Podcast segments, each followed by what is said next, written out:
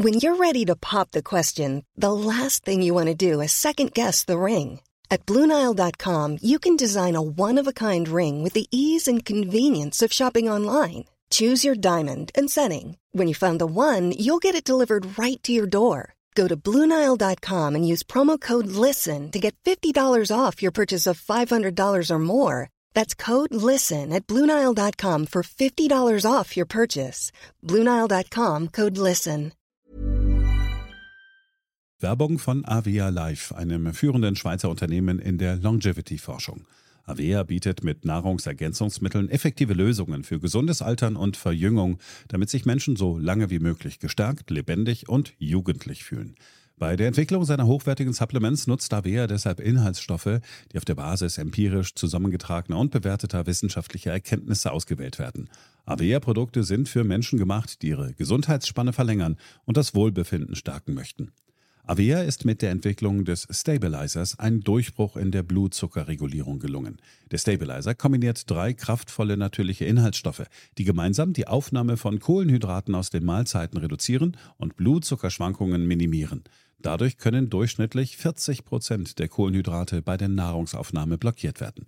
Hohe Blutzuckerwerte und Zuckerabstürze werden so vermieden. Der Stabilizer fördert eine reduzierte Fettspeicherung und unterstützt das Gewichtsmanagement. Er ist also ein guter Wegbegleiter für ein gesünderes Leben. Gerade bei festen kohlenhydratreichen Mahlzeiten wie Geschäftsessen, Geburtstagen oder anderen Feierlichkeiten, bei denen die Ernährung nicht immer optimal ist und zu viel Zucker konsumiert wird, ist der Stabilizer perfekt geeignet.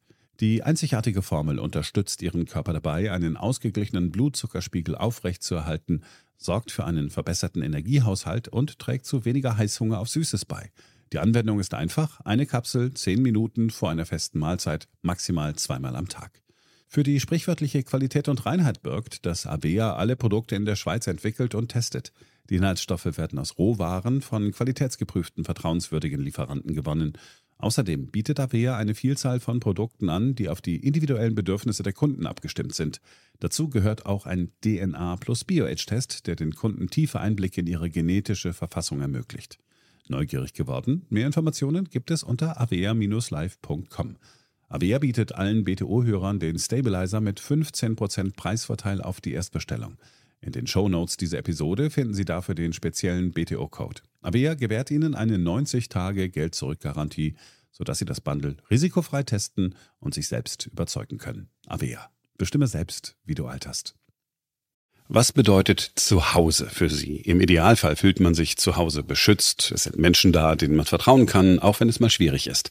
Zu Hause sollte man sich sicher und verstanden fühlen. Genau dieses Gefühl wollen wir bei Haug Aufhäuserlampe unseren Kundinnen und Kunden mit einer individuellen Geldanlage geben. Dazu gehören auch eine solide Anlagestrategie und persönliche Ansprechpartner. Als eine der ältesten Privatbanken Deutschlands können Sie mit unserer digitalen Vermögensverwaltung Seed-In ab 25.000 Euro von dieser Expertise profitieren.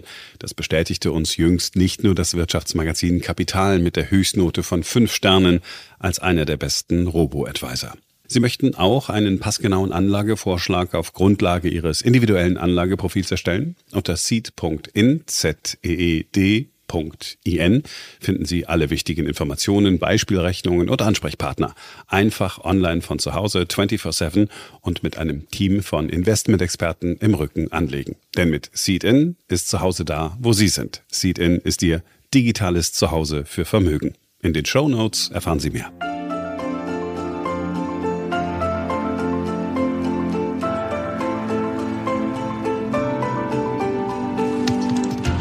BTO Beyond the Obvious 2.0, der Ökonomie-Podcast mit Dr. Daniel Stelter. Featured bei Handelsblatt. Hallo und herzlich willkommen zur neuesten Ausgabe meines Podcasts. In dieser Woche gehen wir der Frage nach, ob wir einen starken Staat brauchen. Geht es dabei um einen möglichst großen Staat? Geht es dabei um einen möglichst stark umverteilenden Staat? Oder geht es eher um einen Staat, der seine Kernaufgaben wahrnimmt und den Kapitalismus am Leben erhält? Das ist nämlich der andere Schwerpunkt dieses Podcasts. Es geht nochmal um das Thema Kapitalismus. Was ist das? Was ist gut? Was ist schlecht? Was verdanken wir ihm? Was hält den Kapitalismus generell am Leben? Dazu spreche ich mit Professor Werner Plumpe von der Johann Wolfgang Goethe Universität in Frankfurt am Main. Fangen wir also an. BTO Beyond the Obvious 2.0 featured bei Handelsblatt. Beginnen wir mit einem Blick auf Berlin. Eigentlich hatte die dortige rot-grün-rote Landesregierung versprochen, dass künftig jeder Berliner innerhalb von zwei Wochen einen Termin bekommen soll beim Bürgeramt. Aus persönlicher Erfahrung weiß ich, dem ist nicht so. Wenn man also einen Personalausweis benötigt oder einen Reisepass, dann sollte man sich mindestens zehn Wochen vorher um einen Termin bemühen und auch dann morgens früh aufstehen, um einen Slot buchen zu können. Um das Ziel zu erreichen, sollten noch 100 weitere Mitarbeiter eingestellt werden. Aber es stockt wie immer in Berlin und deshalb glaubt man das Versprechen erst 2023 einlösen zu können. Vom Senat aus, ich persönlich bin sehr skeptisch. Wie gesagt, wer einen Termin braucht bei einem Berliner Bürgeramt, der kann nur ernüchtert blicken und kann sagen, Moment mal, ich kriege keinen Termin. Und wie gesagt, dann wird mal ein Slot frei, dann ist der schneller weg, als man überhaupt klicken kann. Jetzt könnte man ja meinen, das liegt daran, dass in Berlin einfach zu wenige Mitarbeiter im öffentlichen Dienst tätig sind. Dem ist aber nicht so, wie die Neue Zürcher Zeitung schon im letzten Herbst berichtete.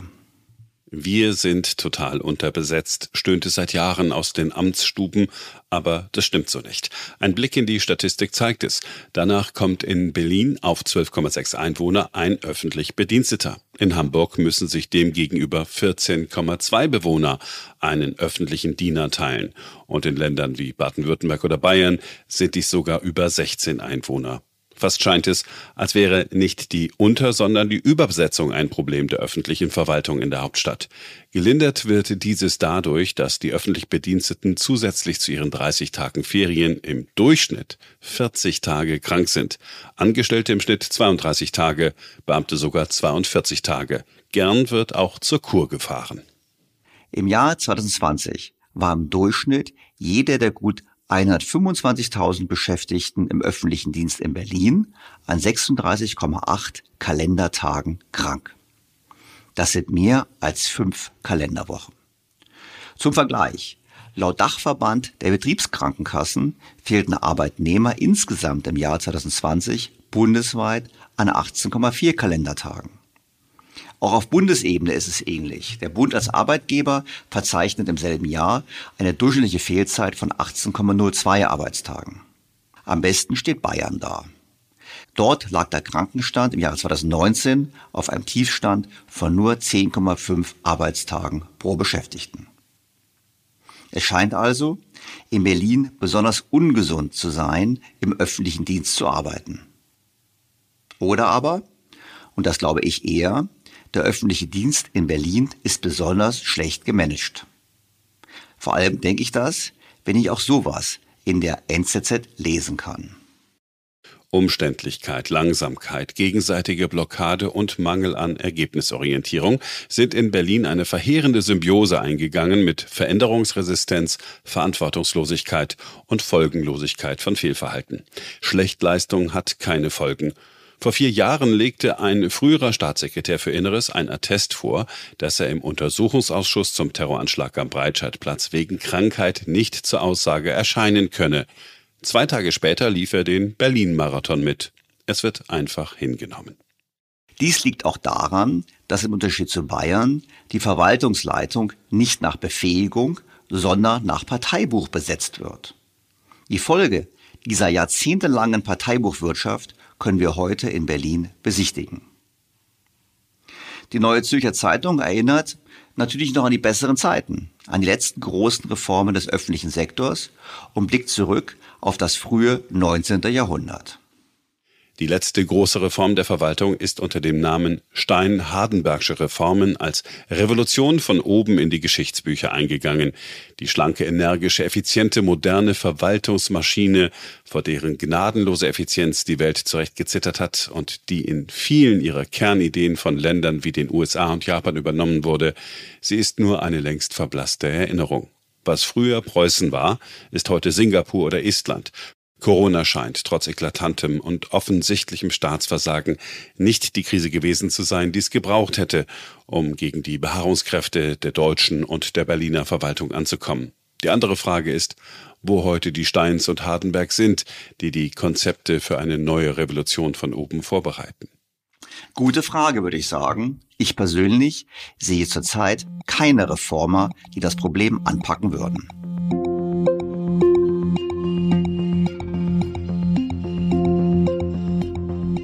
Womit wir eigentlich zu breiteren Thema kommen, nämlich der Frage, brauchen wir einen starken Staat? Denn offensichtlich ist der Staat in Berlin, zumindest was die öffentlichen Dienstleistungen betrifft, kein starker Staat. Umgekehrt ist die Frage, was einen starken Staat ausmacht. Viele Akteure in Medien und Politik argumentieren so, starker Staat ist gleich großer Staat. Nehmen wir als Beispiel ein Interview vom vergangenen Montag im Deutschlandfunk, wo die Moderatorin mit dem Interviewpartner Matthias Miersch, stellvertretender Vorsitzende der SPD-Bundestagsfraktion, Folgendes feststellte. Ihr Fraktionschef Rolf Mützenich, der spricht heute in den Zeitungen der Funke Mediengruppe von, Zitat, satten Übergewinnen der Stromkonzerne. Und er sagt, dass alle jetzt in der Krise ihren Teil beitragen müssten. Also Stichwort Übergewinnsteuer, ich habe es eben schon beschrieben. Worauf warten Sie denn noch, diesen Vorstoß jetzt auf den Weg zu bringen? Ja, der Vorstoß ist gemacht und andere europäische Länder machen es vor. Wir müssen es jetzt in der Ampelkoalition besprechen und ich hoffe sehr, dass alle Beteiligten wissen, dass das, was vor uns liegt, elementar ist für den Zusammenhalt dieser Gesellschaft. Wir müssen Solidarität organisieren. Energiepolitik ist Bestandteil der Daseinsvorsorge und deswegen müssen die, die jetzt gerade gewinnen in der Krise, auch abgeben zugunsten derer, die jetzt in schwieriges Fahrwasser geraten. Das erwarte ich von allen Beteiligten. Und ich bin mir sehr sicher, dass Christian Lindner auch sehr viel daran liegt, dass diese Gesellschaft zusammenbleibt, dass es nicht zu Verwerfungen kommt. Und äh, wir haben das in den letzten 20 Jahren an mehreren Stellen bewiesen. Aber es setzt eben voraus, dass wir einen handlungsfähigen, einen starken Staat haben, der auch über die Finanzkraft verfügt. Und deswegen, es liegen jetzt mehrere Vorschläge auf dem Tisch. Und ich bin mir sehr sicher, dass diese Koalition sich einigen wird. Linke verstehen unter einem starken Staat also vor allem einen großen Staat. Und blicken wir auf die Homepage der Linkspartei, so können wir da etwas lesen, was im Kern auch dem Denken von SPD und Grünen entspricht. Nur ein starker Staat kann soziale Ungleichheit bekämpfen, Schulen und Hochschulen für alle anbieten, den ökologischen Umbau unserer Wirtschaft vorantreiben, das Fahren mit Bussen und Bahnen erschwinglich halten. Um dies leisten zu können, braucht der Staat Geld. Die Linke will einen starken Staat. Die Politik der Schrumpfung des Sozialstaats und die Senkung öffentlicher Ausgaben hat sich verheerend auf die Lebensqualität der Menschen, das Niveau der öffentlichen Leistungen und die Zukunftsaussichten der jungen Generation ausgewirkt. Unsere Ziele sind die Umverteilung von unten nach oben stoppen und drehen, Bildungssystem, Energieversorgung, Gesundheitswesen, Verkehrsinfrastruktur sanieren und modernisieren. Wir brauchen auf den sozial-ökologischen Umbau der Industrie ausgerichtete Investitionen in die Zukunft, ausreichende soziale Leistungen und einen starken öffentlichen Beschäftigungsbereich. Um dies zu finanzieren, benötigt der Staat ausreichende finanzielle Mittel. Konkret vergleicht die Linke dabei die Staatsquote Deutschlands mit jener Frankreichs. Die Staatsquote ist in Deutschland bis zum Ausbruch der Finanzkrise fortlaufend gesunken und betrug 2007 nur noch 43,4 Prozent, während sie zum Beispiel in Frankreich im selben Jahr bei 52,2 Prozent lag. Infolge der Finanzkrise stieg die Staatsquote. 2009 betrug sie in Deutschland 48,2 Prozent. 2019 war die Staatsquote in Deutschland auf 45 Prozent zurückgegangen. In Frankreich betrug sie im selben Jahr 55,4 Prozent. Infolge der Corona-Krise stieg die Staatsquote 2021 in Deutschland auf 51,6 Prozent. Die Linke sieht also in einer hohen Staatsquote ein Zeichen für einen funktionsfähigen und sozial gerechten Staat. Ich persönlich finde, dass Frankreich da nun wahrlich nicht als Vorbild taugt. Wir haben es bereits im Zusammenhang mit der Präsidentschaftswahl diskutiert und wir haben es ja auch an den Wahlergebnissen gesehen. Obwohl der Staat sehr groß ist in Frankreich und massiv umverteilt, haben wir einen starken Zulauf an beiden radikalen Enden des politischen Spektrums.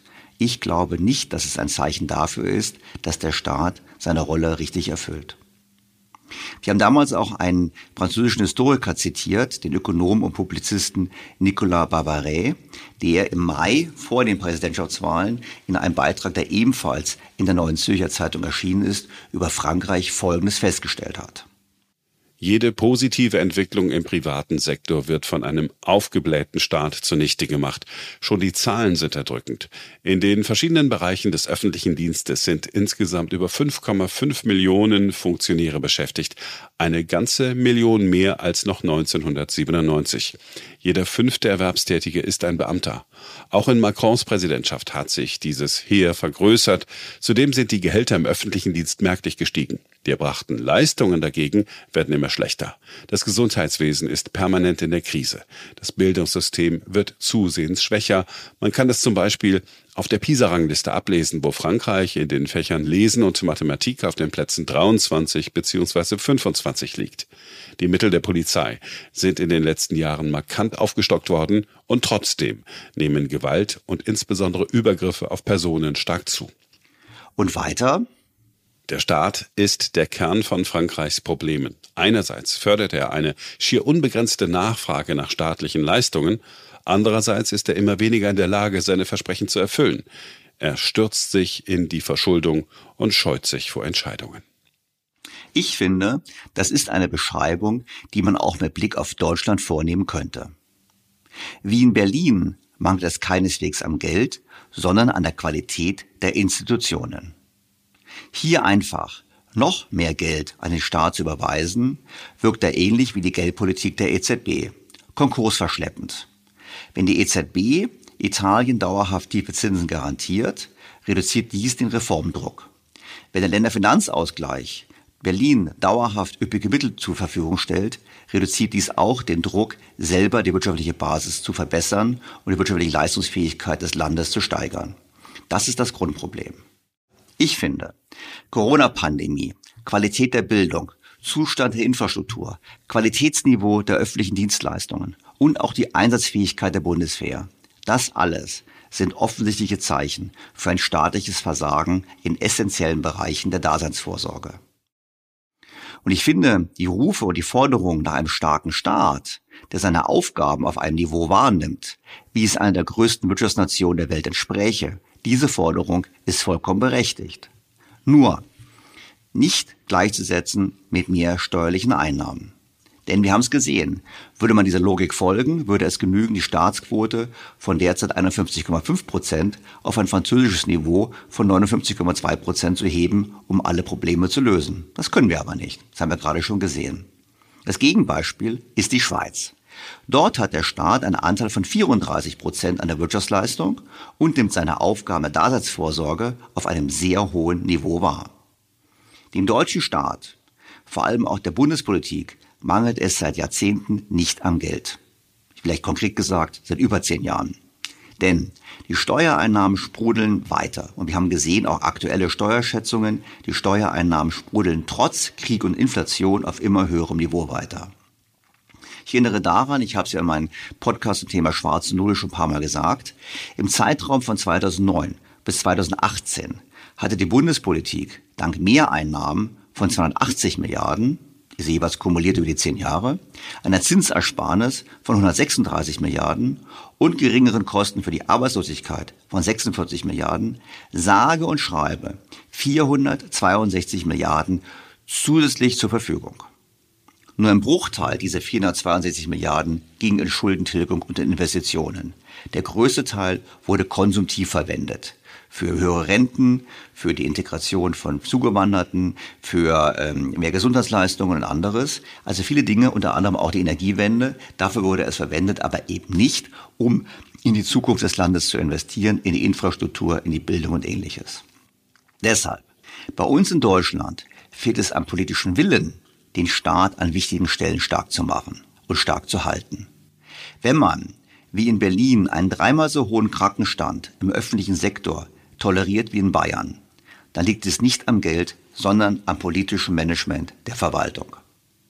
Ein starker, weil handlungsfähiger Staat konzentriert sich auf seine Kernaufgaben, investiert in die Digitalisierung seiner Kernprozesse und steigert die Qualität der Institutionen. Und er lernt auch von Best Practice anderer Staaten und verzichtet darauf, wie in Deutschland meistens der Fall, immer das Rad neu zu erfinden. Digitale Gesundheitsakte gibt es in Finnland bereits seit über zehn Jahren. Digitale Bürgerämter, quasi alle Prozesse rein online, gibt es beispielsweise in Dänemark auch schon seit Jahren.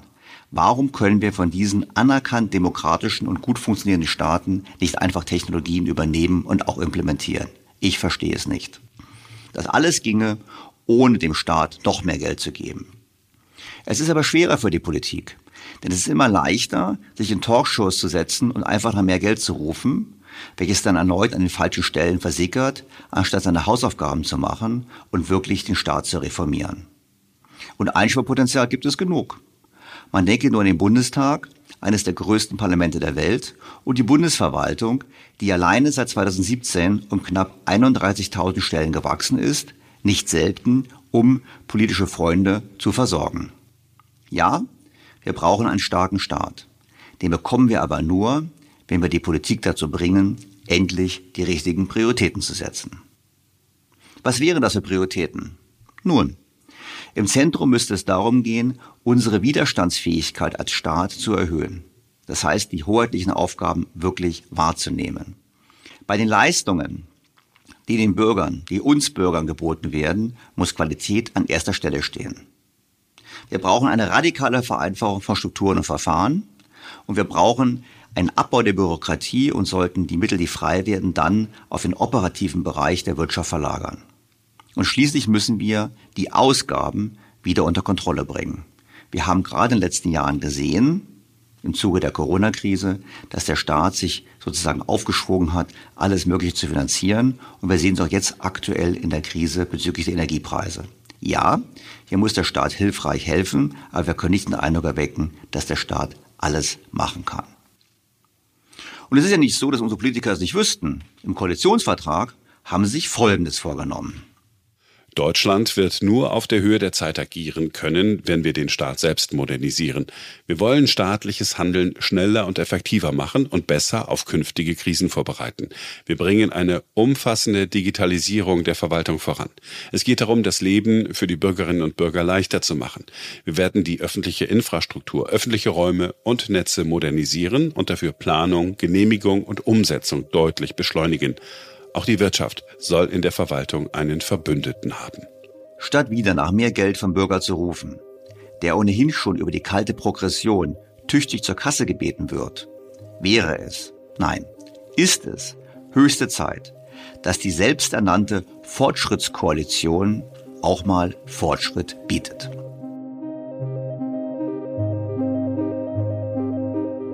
Dieser Ruf nach dem starken Staat hat natürlich sehr oft auch etwas damit zu tun, dass man sich mit der Marktwirtschaft, mit der sozialen Marktwirtschaft, mit dem Kapitalismus als Wirtschaftsform nicht so wohl fühlt. Dass man glaubt, man könnte nur durch einen Systemwandel eine bessere Welt realisieren. Es gibt ja ganze Podcasts, die Wirtschaft im Titel tragen und sich eigentlich nur um das Thema drehen, wie man den Kapitalismus kritisiert. Und wir haben ja letzte Woche auch in der Folge gesehen, wo wir die Anstalt der ZDF ausführlich zitiert haben, dass natürlich auch die Medien sehr gerne ein antikapitalistisches, antimarktwirtschaftliches Bild prägen. Ich hatte diverse Podcasts bereits dazu, die sich differenzierter mit dem Kapitalismus auseinandergesetzt haben. Ich erinnere an die Folge am Tag der Arbeit, dem 1. Mai 2022, Folge 135, mit dem Titel Kampf für den Kapitalismus und an die Folge 114 vom Dezember 2021, wo wir gesagt haben, Kapitalismus, das ist die Wirtschaftsform des Gebens. Und heute spreche ich nur mit jemandem, der sich intensiv genau mit unserer Wirtschaftsordnung beschäftigt hat, die diese Form und diesen Begriff der Wirtschaftsform des Gebens auch ursprünglich geprägt hat. Und im Gespräch macht er deutlich, wie wichtig ein starker Staat in dem Zusammenhang ist, aber eben richtig definiert. Professor Werner Plumpe ist ein deutscher Historiker. Er bekleidet seit 1999 den Lehrstuhl für Wirtschafts- und Sozialgeschichte an der Johann Wolfgang Goethe Universität in Frankfurt am Main. Seine Forschungsschwerpunkte sind die Wirtschafts- und Sozialgeschichte der Neuzeit, die Unternehmens- und die Industriegeschichte des 19. und 20. Jahrhunderts, die Geschichte der industriellen Beziehungen sowie die Geschichte des ökonomischen Denkens und der ökonomischen Theorien. Im Jahr 2019 erschien sein Buch Das kalte Herz, Kapitalismus, die Geschichte einer andauernden Revolution bei Rowold. Sehr geehrter Herr Professor Plumpe, ich freue mich ausgesprochen, Sie in meinem Podcast begrüßen zu dürfen. Ja, einen schönen guten Morgen, Herr Stelter. Herr Professor Plumpe, der Kapitalismus, das ist ja nun eine Wirtschaftsform, Gesellschaftsform, die gerade auch in Deutschland immer sehr kritisiert wird. Sie haben sich damit beschäftigt. Vielleicht können wir mal anfangen mit einer Definition. Wie würden Sie denn den Kapitalismus definieren? Das ist eine wirklich sehr, sehr kluge Frage, denn äh, normalerweise äh, tun wir so, als wüssten wir, äh, was wir meinen, wenn wir von Kapitalismus sprechen. Aber wenn man genauer nachfragt, dann ist das sehr, sehr schwierig, weil es dann äh, häufig zu mehr oder weniger theoretischen Annahmen kommt. Karl Marx hat gesagt oder Josef Schumpeter dann äh, sind das Annahmen, die mit dem historischen Verlauf der Entstehung kaum übereinstimmen. Ich gehe davon aus, dass Kapitalismus kein System ist, schon gar kein Gesellschaftssystem, sondern Kapitalismus eine Art der Wirtschaft bezeichnet, in der es darauf ankommt, große Mengen an Gütern und Dienstleistungen kapitalintensiv herzustellen, damit die Menschen, die diesen Herstellungsprozess vollziehen, zugleich dazu in der Lage sind, die dort erwirtschafteten Güter und Dienstleistungen auch konsumieren zu können. Er unterscheidet sich also von den älteren Formen der Wirtschaft dadurch, dass er von Anfang an auf die Masse als Publikum, sowohl was die Produzenten als auch was die Konsumenten angeht, abzielt und für diese Menschen verfügbare Güter, also nicht so teure zur Verfügung stellt, was nur möglich ist bei sehr hohem Kapitaleinsatz. In der älteren Welt gab es ebenfalls sehr schöne Produktionen und sehr aufwendige Dienstleistungen, die waren aber unter geringem Kapitaleinsatz nicht auf Massenproduktion angelegt, sondern waren Einzelstücke. Man kann das sich anschauen heute in den Museen. Die historischen Kunstwerke, etwa die in Nürnberg oder in Augsburg entstanden sind, das sind hochwertige Dinge. Die waren auch sehr schön, die waren nur eben nicht Massenkonsum und Massenabsatz tauglich. Da konnte der einfache Mensch nichts mit anfangen. Und insofern ist der Kapitalismus etwas ganz Neues, weil er seit dem 17. Jahrhundert etwa genau lässt sich das nicht datieren, damit beginnt, durch hohen Kapitaleinsatz Güter her herstellen zu lassen, die dann äh, so preiswert sind, dass der normale Mensch sie sich auch leisten kann. Jetzt will ich mal nachfragen, kommen wir vielleicht auch schon zu einem Kritikpunkt, der immer gebracht wird im Kapitalismus. Sie haben gesagt, äh, hohen Kapitaleinsatz. Ich könnte ja auch sagen, durch einen hohen Einsatz an Ressourcen und vor allem auch Energie, oder? Das ist ganz richtig, das stimmt natürlich. Und äh, diese Form der Wirtschaft ist so effizient, dass äh, der Umfang äh, der Herstellung von Gütern und Dienstleistungen immer, immer größer, immer umfangreicher wird. Und insofern ist der Ressourcenverbrauch natürlich auch äh, steigt er. Auf der anderen Seite wird ein Teil der Ressourcen ja auch im Produktionsprozess selber hergestellt. Die ältere Welt, als weniger produziert wurde, mit weniger Kapitaleinsatz produziert wurde, war keine Welt, in der es der Natur besonders gut ging. Die Wälder etwa waren im 16., 17. Jahrhundert weitgehend abgeholzt worden. Man hatte keine andere Möglichkeit. Man musste das verbrennen, man musste das zum Bauholz machen. Und äh, da die Produktivität nichts anderes zuließ, hat man eben das genommen, was man hatte. Wir kennen das alles, die Tragedy of the Commons. Wenn man äh, Güter hat, die für jeden zur Verfügung stehen, dann wird die sich jeder sehr schnell äh, äh verschaffen wollen und dann hat man hinterher eine große Wüstenei. Äh, der Kapitalismus macht das ja anders. Er geht her und er reproduziert zugleich seine eigenen Ressourcen und Produktivitätsgrundlagen und auf die Weise schafft er es äh, im Laufe der Zeit, was ja ganz bemerkenswert ist, immer mehr Menschen zu versorgen ohne dass bisher jedenfalls der Ressourceneinsatz äh, so explodiert wäre, dass es nicht möglich ist, äh, diese Menschen weiter zu ernähren. Um 1800 herum etwa, da hat ein englischer Ökonom namens Malthus gelebt, da lebten auf der Welt ungefähr eine Milliarde Menschen und Malthus ging davon aus, das ist die Obergrenze, die wir hier erreicht haben. Alles Weitere führt nur zu schweren Katastrophen, zu äh, äh Massensterben, zu Seuchen, Epidemien und so weiter, wenn wir da nicht gegensteuern durch Geburtenkontrolle etc. Heute leben etwa acht Milliarden Menschen und der Kapitalismus im Wesentlichen hat es ermöglicht, dass äh, diese acht Milliarden Menschen überleben können. Und insofern muss man die Ressourcenfrage dann sehr differenziert beantworten. Auf der einen Seite ja, insgesamt äh, ermöglicht der Kapitalismus das Überleben von sehr vielen Menschen, sodass der Ressourceneinsatz sehr stark ansteigt. Auf der anderen Seite senkt die kapitalintensive Massenproduktion aber auch den Ressourceneinsatz pro Kopf so deutlich ab, dass jetzt viele Menschen leben können. Das ist ein Dilemma, dass der Kapitalismus mehr Menschen das Leben ermöglicht, als die Erde vielleicht an Ressourcen unmittelbar hat. Die Frage ist doch, auf welche Antwort finden wir?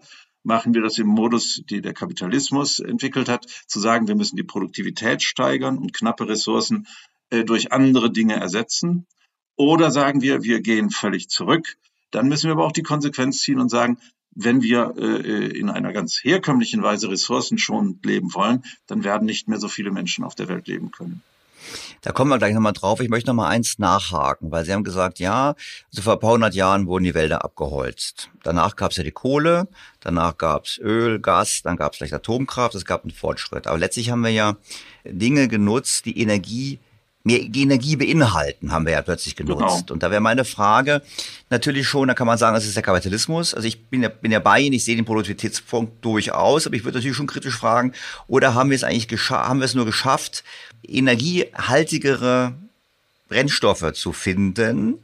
Und gegeben den Fakt, dass wir jetzt natürlich das Thema mit CO2 haben, aber auch ganz banal den Fakt, dass diese Brennstoffe nicht unendlich auf der Erde vorhanden sind, quasi betreiben wir dann doch Raubbau, der irgendwie irgendwann mal zum Ende kommt, ähm, entweder durch Klimawandel oder einfach weil Öl alle ist.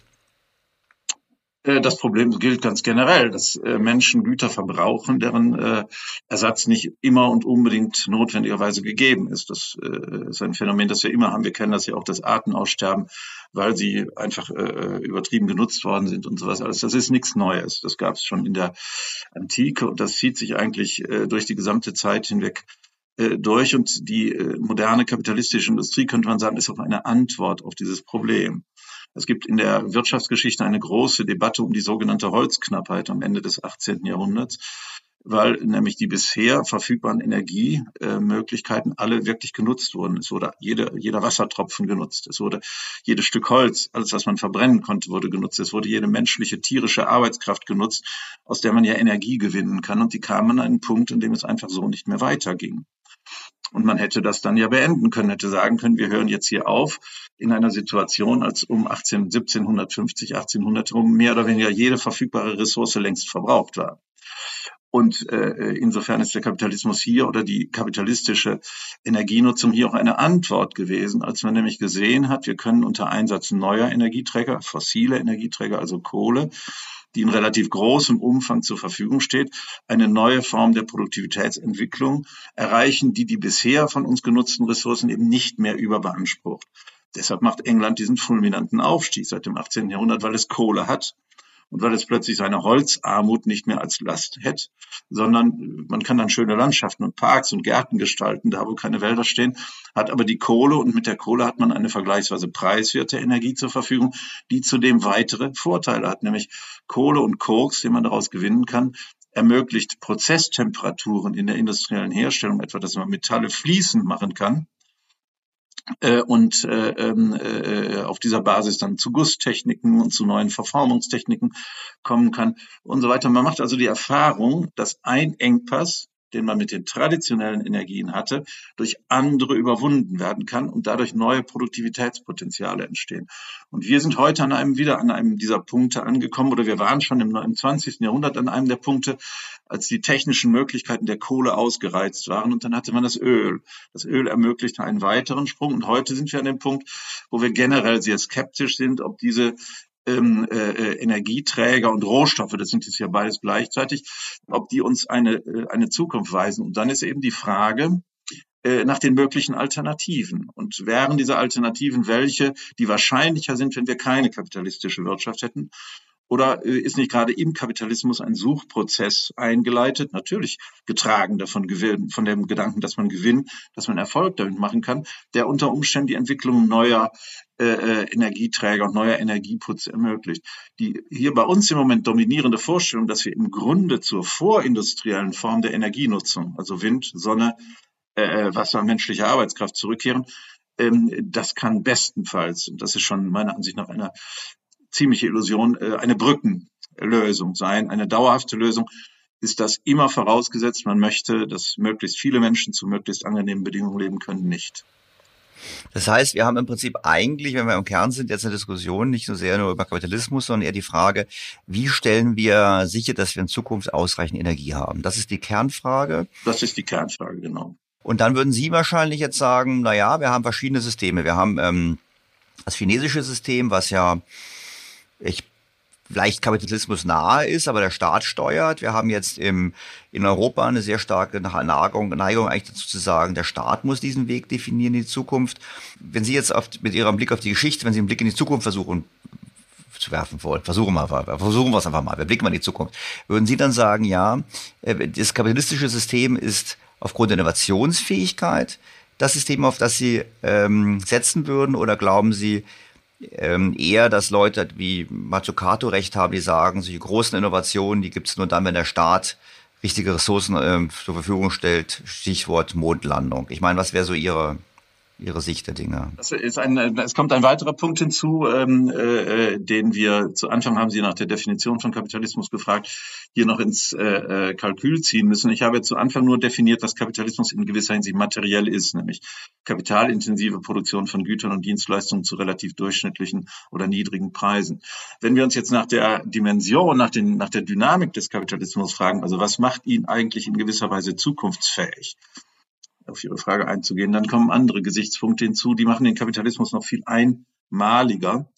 Äh, der Kapitalismus ist, könnte man in einem weiten Sinne sagen, eine bestimmte evolutionäre Variante, in der das Neue ungesteuert ausprobiert wird. Das liegt daran, dass die vielen Varianten, die vielen Handel, Varietäten, die Möglichkeiten wirtschaftlichen Handelns dezentral ausprobiert sind. Wer ein bisschen Geld hat oder wer eine Idee hat, der kann es versuchen. Und da muss man mal schauen. Und je mehr Leute es versuchen, umso höher ist die Varietät.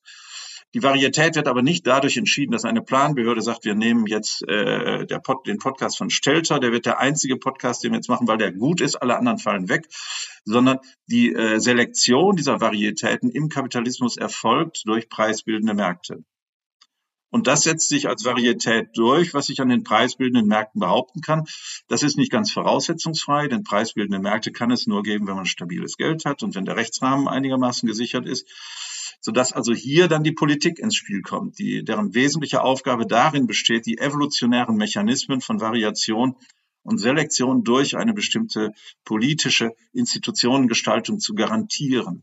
Was der Staat aber nicht kann, ist, er kann keine Varietäten künstlich schaffen, die sich dann hinterher auch am Markt behaupten. Was er machen kann, er kann Varietäten präferieren und dann sagen, ich garantiere, dass sie sich am Markt durchsetzen, weil ich ihren Preis bestimme oder weil ich die Bedingungen für die anderen so schlecht mache, dass sie da keine Chance mehr haben. Das ist die Variante, die wir im Moment bei unserer Energiewende erleben.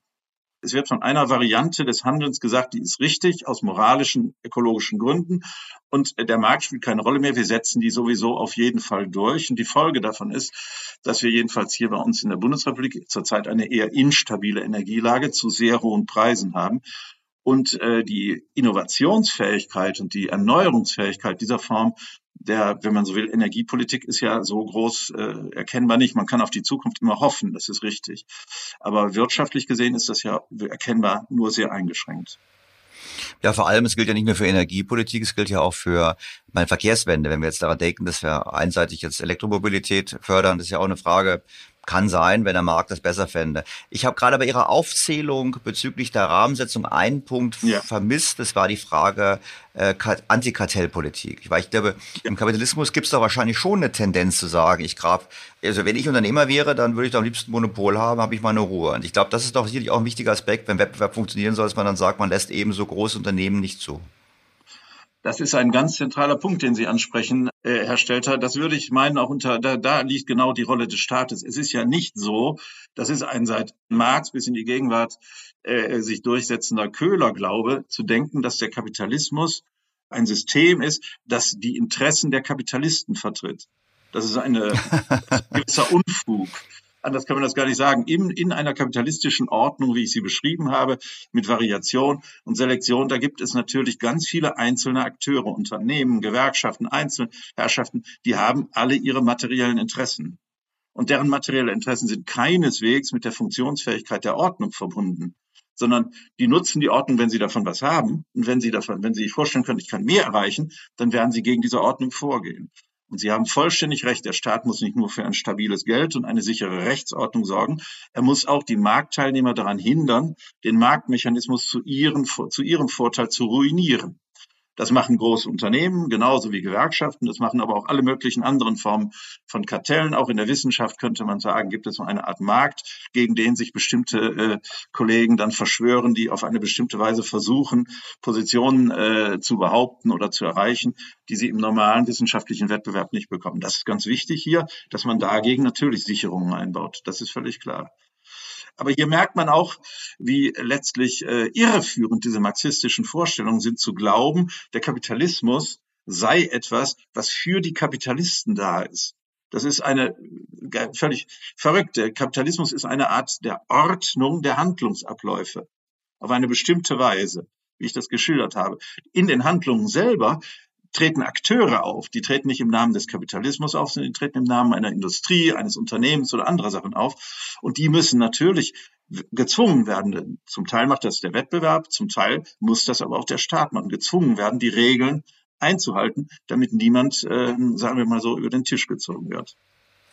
Ja, und was würden Sie dann sagen zu diesen großen Internetkonzernen? Weil die haben ja nun faktische Monopol. Da gibt es ja auch äh, Argumente, die sagen, na ja, es ist genau dieses Thema der, ähm, der Netzwerkökonomik, dass es genau einen Grund gibt, warum die sozusagen, es gibt natürliche Monopole. Da, meine, sollte man dann sagen, den nimmt man hin? Sollte man sagen, nein, die müssen zerschlagen werden? Oder müsste man sagen, nein, die dürfen eigentlich nicht privat sein? Ich meine, was ist die Antwort? Ich würde da eine historische Antwort drauf geben. Es gab eine, auch in der Kapitalismustheorie, auch bei Marxisten und bei anderen äh, sehr stark vertretene These, die heißt, es gab mal früher so eine Art harmlosen Kapitalismus der freien Konkurrenz. Da haben so mehr oder weniger kleine Krauter miteinander konkurriert, da war jeder schwach, zu schwach, um sich durchzusetzen und das war irgendwie ganz okay. Und dann wurde das immer schlimmer. Dann entstand großen, große Unternehmen, Monopolkapitalismus, staatsmonopolistischer Kapitalismus, Interventionsstaat, der Staat als ausführender Agent der großen Unternehmen und großen Konzerne. Äh, von den Annahmen, die mit Lenin eng verbunden sind, mit Rosa Luxemburg und ich weiß nicht, denn ist überhaupt nichts geblieben. Von den berühmten Konzernen an der Ruhr, die 1914 die Herren aus dem Westen das wirtschaftliche Schicksal Deutschlands ähm, bestimmt haben, ist heute noch so ein kläglicher Überrest namens ThyssenKrupp übrig geblieben. Der ist einfach verschwunden.